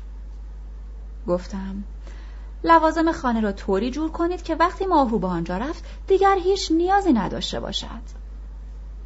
خیالتان از این بابت آسوده باشد، شما که با سلیقه من آشنایی دارید. آقا مشهدی کاظم فکر میکرد که کار تمام است و دیگر کاری با او ندارم، اما من امکان ندادم که خوشحالیش بیش از آن ادامه پیدا کند و لذا گفتم ماهرو لباس عروسی هم لازم دارد. آن هم به روی چشم. سایر مخارج عروسی را هم عهده‌دار شوید، کار تمام است. یک نفر را مأمور این کارها بکنید، اما همه این هزینه ها پای شماست. نباید از محل پول هایی که ماهرو نزد شما امانت گذاشته خرج کنید. پس از این سفارش ها به نینا گفتم به ماهرو بگوید که می‌خواهیم ظرف همین هفته عروسی او را راه بیاندازیم و روانه خانه بختش کنیم. باید خود را آماده کند. در ضمن بگو که همین امروز باید از آن خانه به خانه تو نقل مکان کند. دیگر ماندن او در آنجا صلاح نیست، احتمال می‌رود که حادثه ناگواری روی دهد. آخرین روز اقامت ماهرو در منزل سردار رشید بود. او می‌خواست شب آن روز وسایل شخصی خود را بردارد و به خانه نینا برود. از بازماندگان سردار رشید که آن روز مجلس ختم را برچیده بودند، عده‌ای به اردبیل و عده‌ای هم به نمین می‌رفتند. تعدادی از خویشاوندان سردار نیز که به هوای بردن مال و منال زیاد از ماترک او به تبریز آمده بودند، امیدشان تبدیل به یأس شده بود.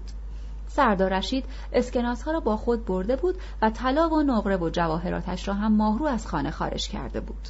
آنها برای اینکه ثروت تصاحب شده را از چنگ ماهرو در بیاورند، چاره‌ای جز این نمی‌دیدند که ماهرو را به عقد ازدواج یکی از کسان خویش در بیاورند.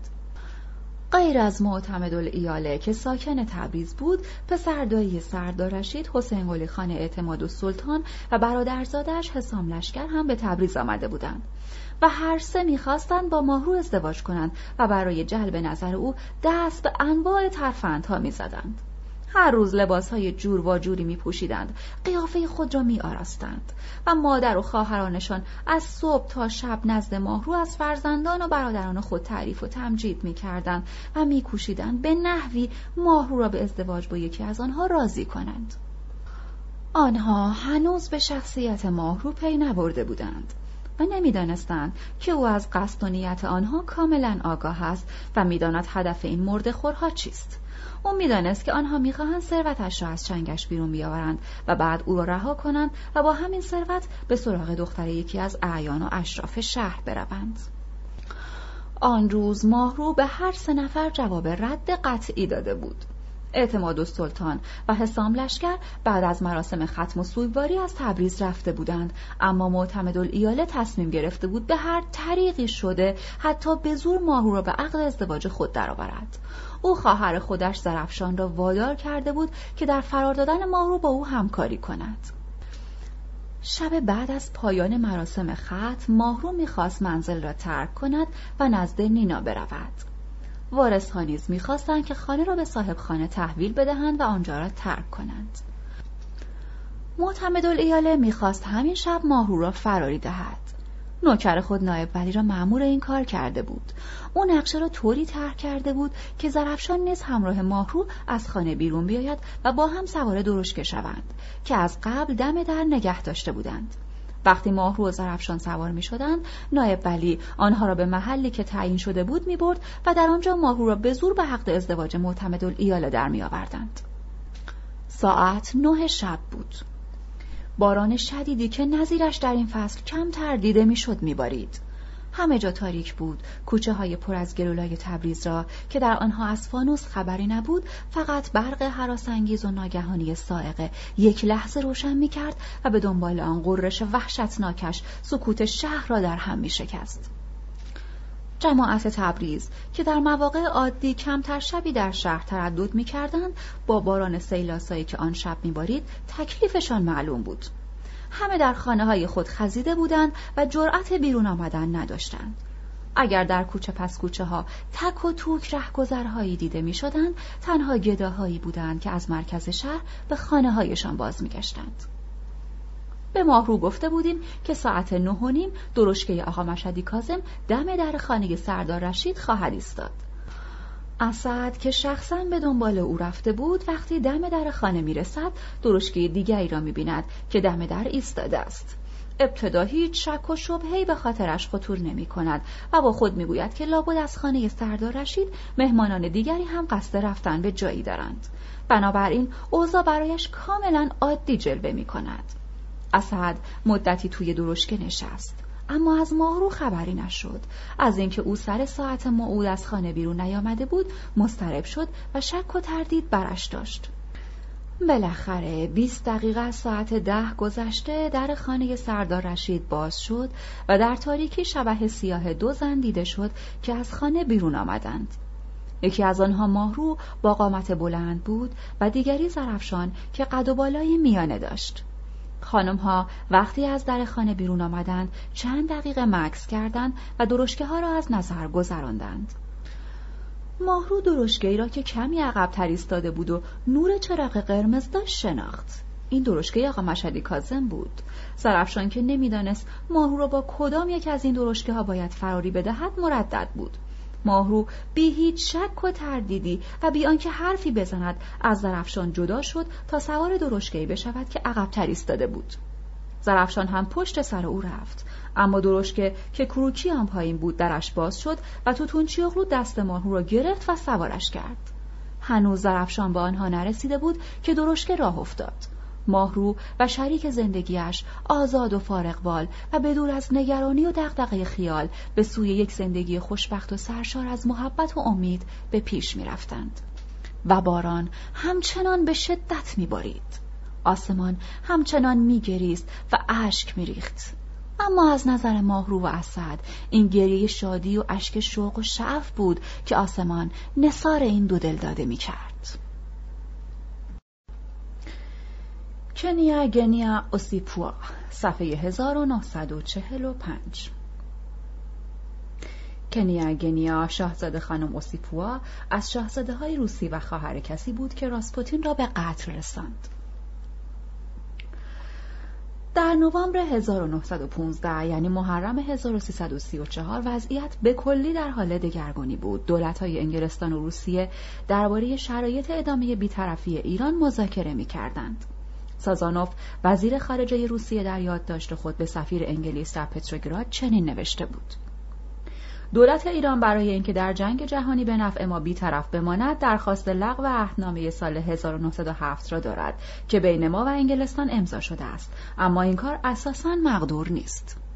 پاورقی در سال هزار و نهصد و هفت طبق عهدنامه ایران به دو منطقه نفوذ تقسیم شده بود. جنوب ایران قلمرو انگلیس و شمال آن قلمرو روسیه تزاری شمرده میشد و تهران و اطراف آن زیر نفوذ هیچ کدام از دو دولت نبود. ادامه متن.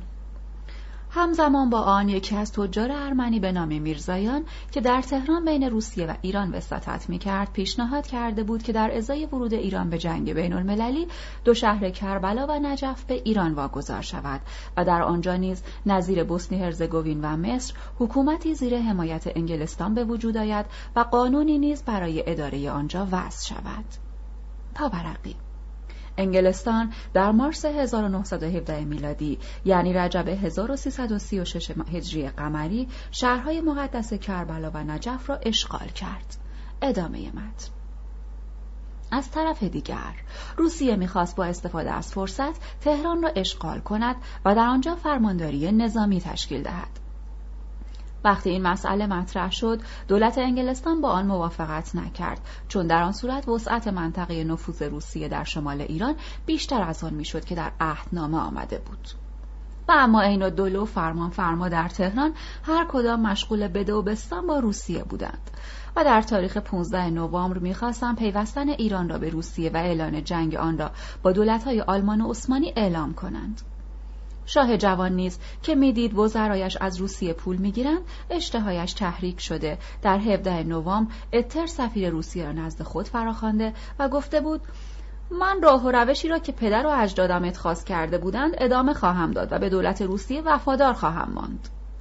در مقابل سفیر روسیه در تهران طی تلگرامی به تاریخ دوم دسامبر که به سازانوف وزیر خارجه در پتروگراد مخابره کرده چنین گفته بود: پولی که در اختیار من بود مقادیر زیادی از آن را به عین‌الدوله دادم.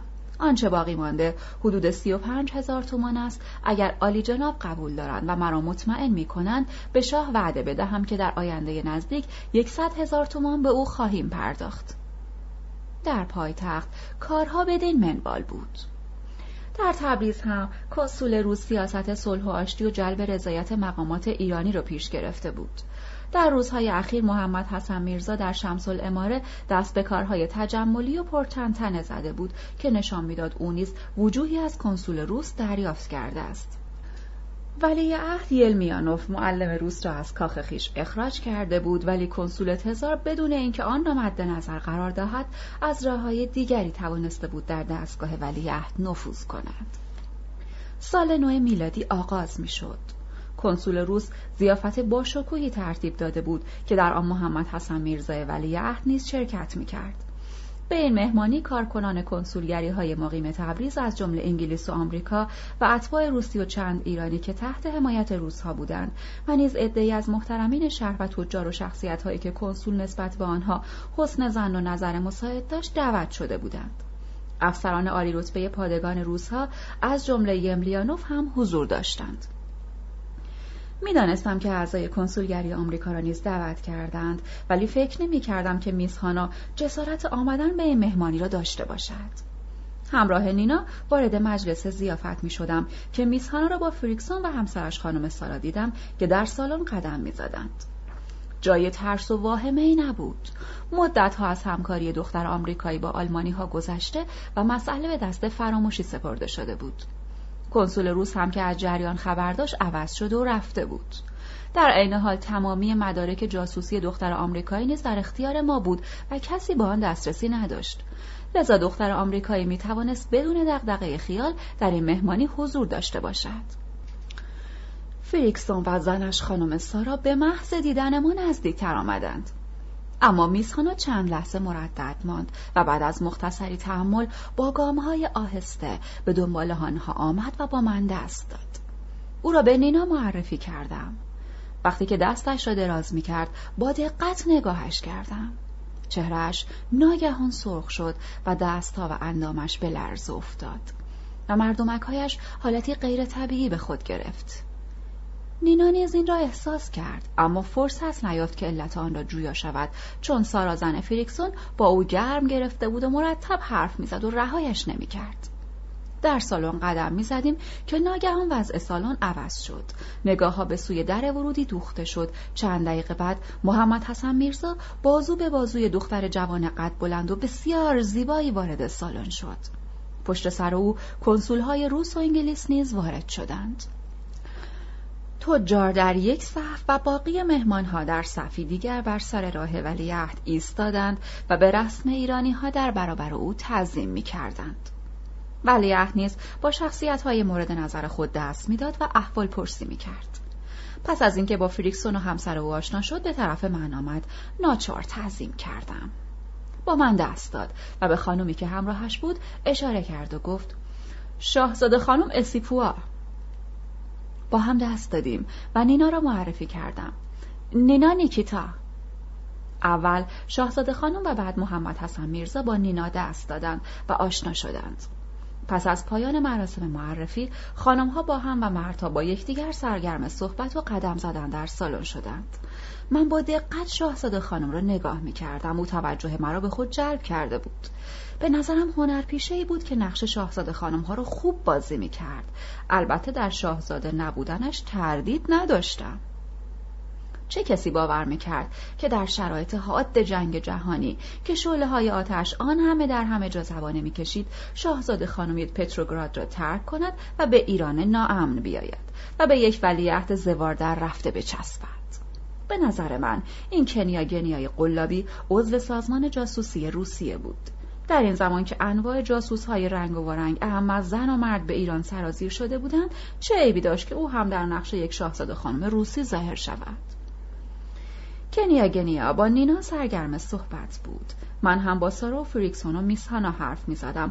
دور و بر محمد حسن میرزا رو کنسول‌های روس و انگلیس گرفته بودند و صحبت‌هایشان طبق معمول درباره مسائل سیاسی، به ویژه درباره به اصطلاح استقلال ایران و ادعا می‌کردند که در برابر دولت‌های متجاوز از آن دفاع خواهند کرد. در این هنگام شاهزاده خانم به سوی محمد حسن میرزا رفت و زیر بازوی او را گرفت. سر ساعت دوازده شب شام دادند. شاهزاده خانم و ولیعهد در صدر مجلس و کنسول‌های روس و انگلیس در دو طرف آنها نشسته بودند. گیلاس‌های اولی را به سلامتی شاهزاده محمد حسن میرزا و شاهزاده خانم اوسیپوها سر کشیدند. سیاستمداران روس و انگلیس باز هم حرف‌هایی را که بارها و بارها شنیده بودیم تکرار کردند و به ولیعهد ایران محمد حسن میرزا اطمینان دادند که استقلال و حاکمیت این سرزمین را محترم می‌شمارند و از آن دفاع خواهند کرد، در حالی که دور افتاده ترین دهات آن را هم در اشغال خود داشتند. من و نینا در گوشه‌ای نشسته بودیم و این صحنه مسخره و بازیگران متقلب آن را تماشا می‌کردیم و وضعیت ولیعهد که بازیچه آنها شده بود خیره شده بودیم. میسانا و خانم سارا نیز روبروی ما نشسته بودند. معلوم بود که دختر آمریکایی درباره روابط من و نینا می‌اندیشید و آن را در اشکال گوناگون در خیال خیش مجسم می‌کرد. ساعت سه بعد از نصف شب بود که ولیعهد و شاهزاده خانم خداحافظی کردند. محمد حسن میرزا هنگام ترک سالن به من نزدیک شد و گفت: نمیدانستم که خانم شما ایرانی نیست. شاهزاده خانم خیلی از ایشان خوششان آمده است. خواهش میکنم همراه خانمتان نزد ما بیایید تا شاهزاده خانم زیاد حوصله‌شان سر نرود. شاهزاده خانم نیز با من و نینا دست داد و گفت: خانم شما خیلی زیبا و نجیب و خونگرمند. خوشبختیتان را تبریک میگویم. رهایی ولیعهد از چنگ یملیانوف و افتادنش در دام شاهزاده خانم قلابی توجه کمیته انقلاب را به خود جلب کرده بود. اعضای کمیته به خوبی می‌دانستند که این حضرت از تبار خاندانی است که نسلا در نسل کشته مرده زنها بودند و نسبت به جماعت زن حرص و ولع خاصی داشتند. به همین سبب هنوز پایش به تبریز نرسیده خیلی زنهای آنچنانی دست دست روانه این شهر شده بودند. اما این دختر زیبای روسی از قماش دیگر و بدون تردید از عمال سازمان جاسوسی روسی بود و محمد حسن خان نیز به این آسانی نمیتوانست از او دل بکند و از چنگش جان سالم به در برد. تعجب در این بود که هنوز یک ماه از رانده شدن یملیانوف از کاخ شمس العماره نگذشته بود که سر و کله این زن در آنجا پیدا شد و اما به چه وسیله‌ای این حضرت والای احمق را گیر آورده بود هنوز معلوم و مشخص نبود. برای اینکه در این باره از نینا سوالاتی بکنم، او را نزد خود فراخواندم. از شب مهمانی کنسول که برای جشن سال نو مسیحی برپا شده بود تا آن روز نینا را ندیده بودم و او خودش هم نزد من نیامده و مجید را هم نگذاشته بود که پیش من بیاید. این سرسنگینی او جز وقایعی که آن شب اتفاق افتاد علت دیگری نمیتوانست داشته باشد. تنها آشنایی قبلی من با دختر آمریکایی بود که میتوانست موجب سردی رفتار نینا باشد، به خصوص که او هنگام روبرو شدن با نینا چنان حالت غیرعادی پیدا کرد که نینا را به شک انداخت و نینا آشکارا احساس کرد که من رابطه دیرین با میزخانه داشتم و او از آن خبر نداشته است. نینا آمد و مجید را نیز همراه خیش آورد. اما رفتارش کاملا شبیه آدم‌های بیگانه بود. وقتی که وارد اتاق شد سلام کرد. رفت در گوشه نشست و شروع به مرتب کردن موهای مجید کرد. من بیان که قصدی داشته باشم سوال بی جایی از دهنم پرید. مریض بودید؟ با لحن گرفته و معترضی گفت معمولا از مریض عیادت میکنند و حالش را میپرسند، نه اینکه دنبالش آدم میفرستند تا بیاید و بگوید که حالش خوب است یا بد. البته اینجور رفتارها از شما بعید نیست. نینا چند لحظه ساکت شد و بعد پرسید اون دختر کی بود؟ کدوم دختر؟ اون دختر آمریکایی که در مهمانی کنسول با من آشنا کردی. برای چه وقتی مرا دید رنگش سرخ شد؟ چرا وقتی با من دست میداد تمام وجودش میلرزید؟ برای چه دست و پایش رو گم کرده بود و هر لحظه به حالتی در می آمد؟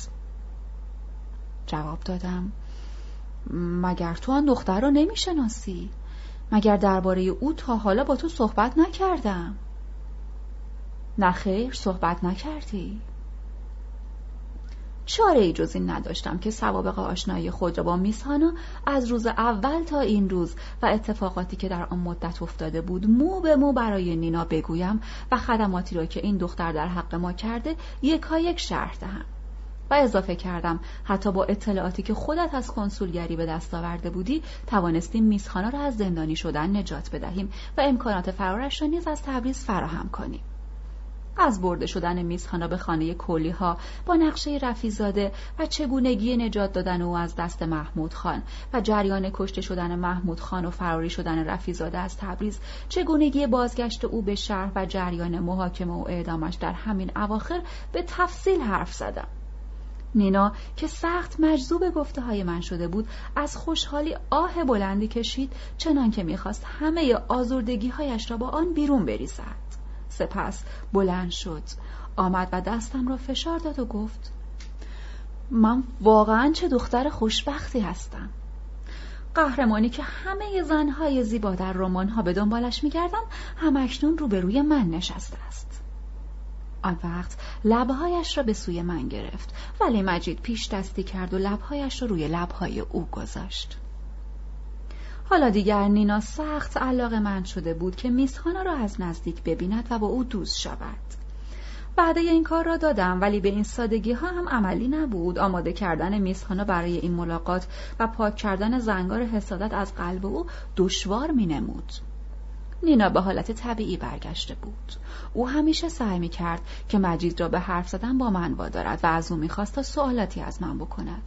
و من هم در دنیا خوشبختی بزرگتری از این نمی دیدم که نینا را با مجید سرگرم ببینم. در این لحظات بود که خستگی هایم را به کلی به دست فراموشی می سپردم و سنگینی باری را که بر دوش داشتم احساس نمی کردم. در این موقع تحمین خانم هم آمد. او وقتی که ما دو نفر را نسبت به هم صمیمی و مهربان می دید خوشحال می شد و از خوشحالی گریه می کرد. امروز هم دقت کردم چشمایش تر بود. مجید وقتی که او را در این حالت میدید دلش به حالش میسوخت و میرفت دست در گردنش میکرد و میگفت مادر جان نترس، من مریض نیستم. او با تحمین خانم همیشه سرگرم بود. ادامه فصل قبل، صفحه هزار و نهصد و پنجاه و چهار. در این موقع تحمین خانم هم آمد. او وقتی که ما دو نفر را نسبت به هم صمیمی و مهربان میدید خوشحال میشد و از خوشحالی گریه میکرد. امروز هم دقت کردم چشمایش تر بود. مجید وقتی که او را در این حالت میدید دلش به حالش میسوخت و میرفت دست در گردنش میکرد و میگفت مادر جان نترس، من مریض نیستم. او با تحمین خانم همیشه سرگرم بود. از فرصت استفاده کردم و از نینا درباره شاهزاده خانم اوسیپوها پرسیدم. درباره شاهزاده خانم که آن شب بازو به بازوی ولیعهد داشت و آخر شب هم به همراه او رفت چه استنباطی داری؟ نینا خندید و گفت تردیدی ندارم که او شاهزاده نیست. رفتار و گفتارش هم نشان میداد که نقش بازی میکند و ادای شاهزاده ها را در میآورد. بیگمان از جاسوسه های تزار است. ژاندارم های تزار از این جاسوسه ها که می توانند در جلد شاهزاده ها و درباریان برود کم ندارند.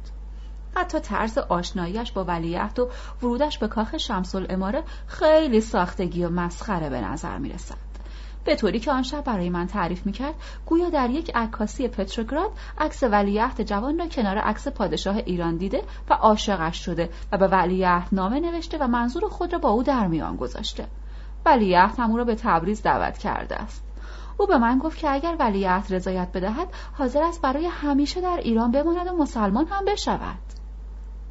نینا اندکی مکث کرد و سپس ادامه داد: ولیعهد به این سادگی ها از دست این جاسوس خلاص نخواهد شد. اگر او جاسوس هم نباشد ماده گرگ زیبا و لوندی است، باب طبع دولت مردان شرق. در جواب نینا گفتم: نمیگذاریم. از این قبیل جاسوسه ها خیلی دیده ایم، پته‌اش را میریزیم روی آب. برای افشای اقدام کنسول تزار که شاهزاده اوسیپوها را به ولیعهد محمد حسن میرزا غالب کرده بود، برنامه عملی و حساب شده‌ای طرح کردیم. قبل از هر کاری کاغذ مارکدار ولیعهد را که به فارسی و فرانسه بود گیر آوردیم و از رویش چاپ کردیم و آنگاه از قول محمد حسن میرزا نامه‌ای به زبان روسی به کنیاز شاهزاده اوسیپوف نوشتیم. مضمون نامه چنین بود: والاحضرت شاهزاده مکرم تحت توجهات خداوند متعال شأن و شوکت دولت ایران و نجابت خاندان ما برای آن والاحضرت معظم معلوم و روشن است. مناسبات دیرین دوستی و حسن همجواری ما با دولت بهیه روسیه را نیز میتوان در صفحات تاریخ مشاهده کرد. اسلاف و اجداد ما این دوستی و حسن روابط همجواری را تا کنون ادامه دادند و اخلاف آنان نیز کماکان در استحکام مبانی این مناسبات دوستانه منتهای تلاش خود را مبذول می‌دارند. تصادف نیکی که اخیراً به ما روی آورده این امکان را فراهم ساخته که دوستی و حسن همجواری ما منبعت صورت تازه‌ای به خود بگیرد. منظور ما تشریف فرمایی شاهزاده خانم اوسیپوها به تبریز است که میتواند مناسبات دوستی خاندان سلطنتی امپراتوری عظیم روسیه و خاندان سلطنتی کشور شاهنشاهی ایران را با پیوند تازه‌تری استحکام بیشتری ببخشد. از روزی که شاهزاده خانم به شمس العماره تشریف آورده‌اند خود را راحت و خوشبخت احساس می‌کنند و منتهای رضایت خود را از دیدار ما ولیعهد ایران به شما برادر بزرگتر و عالی مقام خود اعلام می‌دارند. شاهزاده خانم امیدوارند که شما رضایت خود را نسبت به این وصلت فرخنده اعلام بفرمایید و با نامه‌ای تفقدآمیز قرین لطف و عنایت خود قرارشان بدهید. امیدواریم با جواب موافقی که ارسال خواهید فرمود خوشبختی آینده را به ما نوید بدهید. محمد حسن میرزا، ولیعهد ایران، تبریز، دهم ژانویه هزار و نهصد و شانزده میلادی. اوضاع سیاسی ایران در نتیجه مداخلات دول روس و انگلیس در امور داخلی آن به کلی دگرگون شده بود. نیروهای تزاری در ینگ امام مستقر و آماده دریافت دستور از سازانوف وزیر خارجه آن کشور بودند تا تهران را اشغال کند. فرمان فرما که از لحاظ سیاسی و مالی کاملا به دولت روسیه تزاری وابسته بود اصرار داشت که دولت روسیه تهران را تصرف کند. به پیشنهاد دولت‌های انگلیس و روس و در نتیجه فشارهای آنها دولت ایران به نقض بی‌طرفی و ورود به جنگ به نفع آنها رضایت داد. منتها چنان شرایط سنگینی عنوان کرد که سازانوف مصلحت را در حفظ بی‌طرفی ایران دانست. احمد شاه در سیزدهم ماه دسامبر هزار و نهصد و پانزده یعنی شانزدهم صفر هزار و سیصد و سی و چهار تمایل خود را به کنارگیری از سلطنت اعلام داشت. درباره شرایط کنارگیری احمد شاه از سلطنت بین دول انگلیس و روس مذاکراتی به عمل می آمد. بالاخره آنها تصمیم گرفتند مصارف شخصی احمد شاه را در صورت کنارگیری از سلطنت رأساً به عهده بگیرند و تأمین کنند. انگلیسی ها با کنارگیری احمد شاه و سپردن اختیارات ایران به دست روس و انگلیس اگر هم راضی و موافق می شدند با آوردن مجدد محمد علی شاه مخلوع و نشاندن آن به جای احمد شاه بر تخت سلطنت ایران که از طرف روس ها پیشنهاد شده بود به هیچ وجه موافق نبودند. بر همین اساس در نامه مورخ بیست و نه دسامبر که سازانوف به سفیر آن دولت در تهران فرستاد تأکید کرد که با مقامات نظامی روسیه در ایران برای تعیین فرماندار نظامی تهران بعد از اشغال آن شهر مذاکره و تبادل نظر کند. در همین روزها خبرها نشان میداد که فرمان فرما نقشه و مقدمات قرار دادن تمامی ایران در زیر چتر حمایت روسیه را آماده کرده و پیامد اجرای این نقشه ها در محافل سیاسی مورد بحث و بررسی قرار گرفته است. شاه موافقت کرده بود که تعداد افراد بریگاد قزاق در تهران افزایش یابد و امتیاز راه‌های شوسه، راه آهن، معادن ایران به دولت روسیه واگذار شود و در ازای آن مبلغی ناچیز رشوه بگیرد.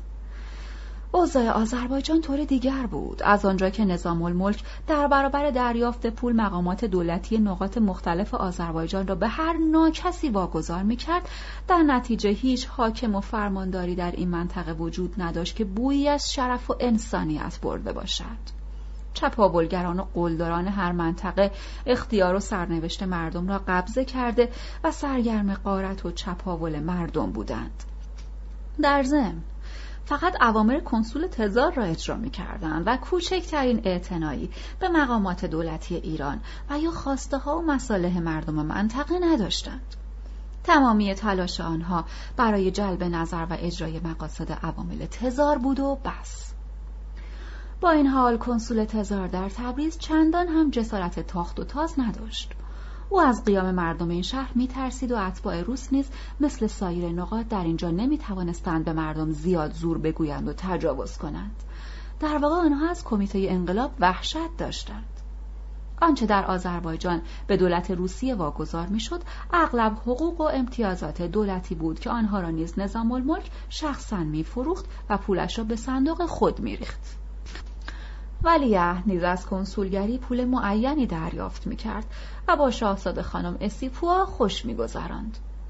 ما نیز آماده می‌شدیم که برای افشای نظام الملک طرحی بریزیم و در ضمن منتظر وصول جواب نامه ارسالیمون به پتروگراد بودیم.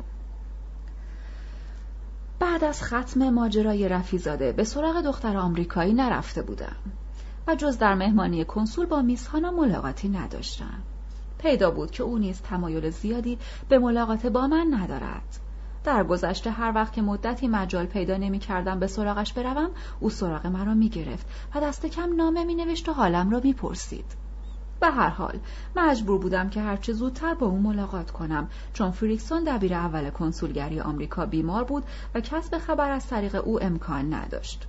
هر طوری بود میبایست با میسانا ملاقات میکردم و از جریانات سیاسی پشت پرده آگاه میشدم.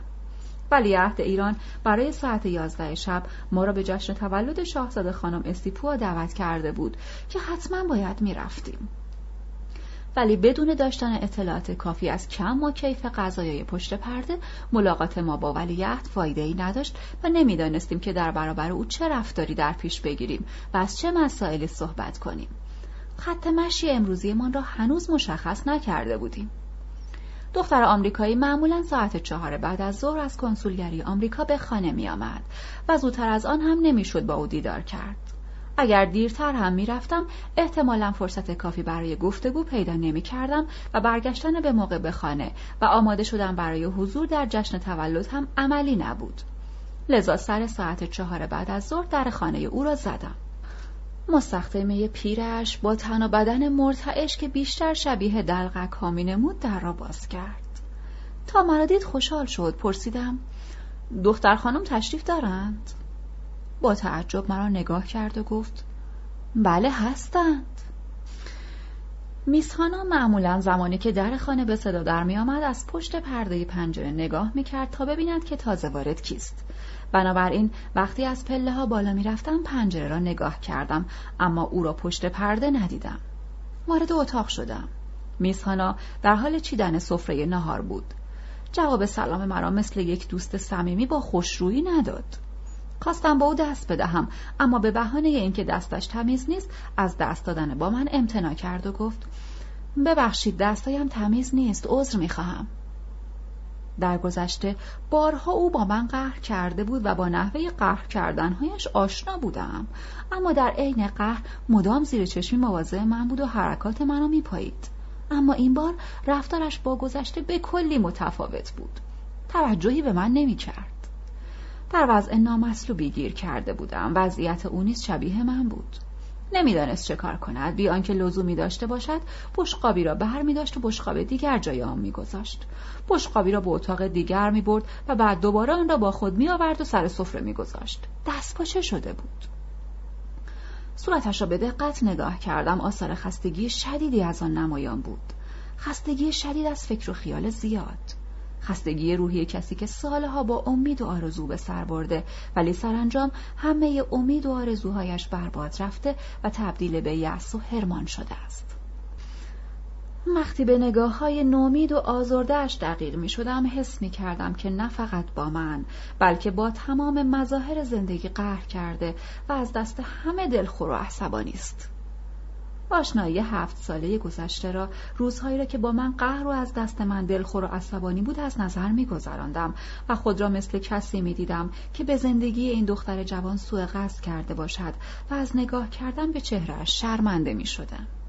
به راستی رفتاری که تاکنون در برابر این دختر بیچاره در پیش گرفته بودم انسانی نبود و جز لاقیدی و بی‌توجهی نسبت به زندگی و عواطف یک انسان دیگر معنا و مفهومی نداشت. از خود میپرسیدم اگر حاکم یا قاضی بودم و دختری نزد من از دست مردی شکایت میکرد که او را گول زده و سالهای پرارزش جوانیش را با امیدهای واهی برباد داده و دست آخر با او نامهربانی کرده است، چه حکمی باید صادر میکردم که عادلانه و انسانی باشد؟ بعد با خود میگفتم کسی که اولین عشق یک دختر جوان را بعد از سالها معاشرت به یأس و ناامیدی مبدل سازد و آرزوهای جوانی او را برباد دهد و در برابر عواطف او این همه لاقیدی و بی‌تفاوتی نشان دهد، حتما باید مثل یک قاتل مجازات شود. اما چه کسی باید مرا مجازات کند؟ عذاب وجدان؟ یک عمر شکنجه روحی؟ یاد خاطره‌های تلخ جاودانه در زندان زندگی؟ با خود می‌گفتم چرا در طول هفت سال گذشته یک بار هم به او نگفتم که دلباخته یه دختر دیگری هستم؟ برای چه مثل یک بازیگر با او نقش بازی کردم؟ برای چه به او امکان دادم که عشق و علاقه اش را به من عمیق‌تر و ریشه دارتر سازد؟ برای چه در برابر دختری که صمیمانه به من اظهار عشق و علاقه می کرد و می خواست مرا شریک زندگی خود سازد دورویی کردم؟ من چه حقی داشتم که برای پیشبرد مقاصد تشکیلاتی از عواطف او سوء استفاده کنم؟ آیا اگر این دختر نمی بود فعالیت‌های انقلابی ما پیشرفت نمی کرد؟ این اشتباه از نخستین روزی که با او دیدار کرده بودم شروع شده بود. تازه متوجه می شدم که هر مرد هر قدر هم با وقار و دارای کف نفس و دانا و با تجربه باشد، باز هم زمانی که با دختر یا زن زیبایی روبرو و هم نشین می شود خود را گم می کند و به آخر عاقبت حرفایی که می زند توجه ندارد. مردها گرفتار چنین نقطه ضعفی هستند. اما نباید فراموش کرد که زنها نیز برای جلب نظر مردها و استفاده از آنها از زیبایی‌های خیش مدد می‌گیرند و به همین خاطر است که هم مردها و هم زنها در زندگی مرتکب اشتباهاتی می‌شوند. به عبارت روشن‌تر در زندگی گول می‌خورند. اساساً برای چه این دختر عاشق مرد جوانی شد که اصلاً او را نمی‌شناخت؟ آن هم خیلی زود و در اولین نگاه. برای چه در ییلاق لیوارجان اشک ریخت؟ چه الزامی داشت؟ و من که زندگی آینده‌ام رو با سرنوشت کسی دیگر پیوند زده بودم چرا بی پروا به او گفتم خارج از میل و اراده تو کاری نخواهم کرد؟ میل و اراده او معلوم بود، تشکیل زندگی مشترک با من. چرا حالا زیر قول خود میزنم؟ چرا؟ در این حال صدای مرا به خود آورد، صدایی که گویی از خواب سنگین بیدارم میکرد، یا از سقوط در پرتگاهی عمیق و یا از ماندن در زیر آواری سنگین نجاتم میداد. دیگر رشته افکار زجر دهنده و خرد کننده هم گسسته بود. میزخانا بود که میگفت بفرمایید سر میز. تردیدی نداشتم که او وضع نامطلوب و در تنگنا قرار گرفتن مرا احساس کرده و خواسته بود که از سنگینی عذاب روحی من بکاهد. نگاهش کردم. سر پا ایستاده و منتظر من بود. برخواستم، بیان که حرفی بزنم سر میز نشستم.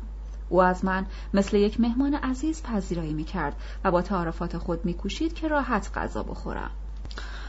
با یادآوری خدمت‌هایی که او تاکنون به تشکیلات ما کرده بود و منتهای محبت و صمیمیتی که نسبت به خود من نشان داده بود، نمی‌فهمیدم که اصلا سر میز چگونه نشسته بودم و چه می‌خوردم. بی تردید این سکوت نمی‌توانست بیشتر دوام بیاورد. باید خود را آماده شنیدن سخنان تند و انتقادآمیز می‌کردم. دنبال راهی بودم که خشم او را فرو نشانم.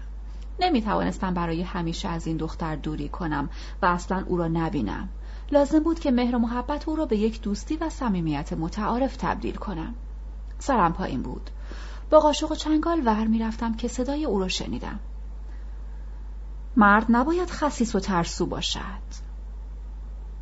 از این حرف میسانا افکارم از این رو به آن رو شد، چون در زندگی هرگز نه خسیس بودم نه ترسو. تا آنجا که ممکن بود به عناوین مختلف به زندگی مالی این دختر کمک کرده بودم و از طرفی هم خود او بهتر از هر کس دیگر میدانست که ترس در زندگی من هرگز مفهومی نداشته است. بنابراین گفتم متوجه حرفتان نشدم. ابروانش را در هم کشیده نگاه هم کرد و گفت اگر از همان روز اول در گفتن یک کلمه خست به خرج نمیدادی وضعیت به این شکل در نمی آمد. حتما در آن روز از گفتن این یک کلمه می ترسیدی مگر نه؟ کدام کلمه؟ رابطه‌ات با آن دختر.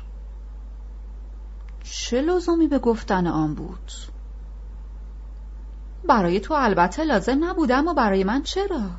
حالا بگو ببینم آن دختر کیست؟ مگر تو او را نمیشناسی؟ همینقدر میشناسم که چند روز قبل با تو دیدم. او کیست؟ در حدود متعارف تا آنجا که اشکالی پیش نیاید درباره نینا با میسانا حرف زدم و مشخصاتش را گفتم و دست آخر اضافه کردم. او همان دختری است که تو را از دست ژاندارم‌های تزار و حبس و شکنجه و تبعید نجات داد. او همان دختری است که از کنسولگری خبر آورد که می‌خواهند تو را دستگیر کنند، به زندانت بیاندازند یا به تبعید بفرستند. حالا شناختی؟ میسانا مدتی ساکت ماند، بعد سرش را بلند کرد و گفت بلایی را که سر من آورده ای، سر او هم آورده ای؟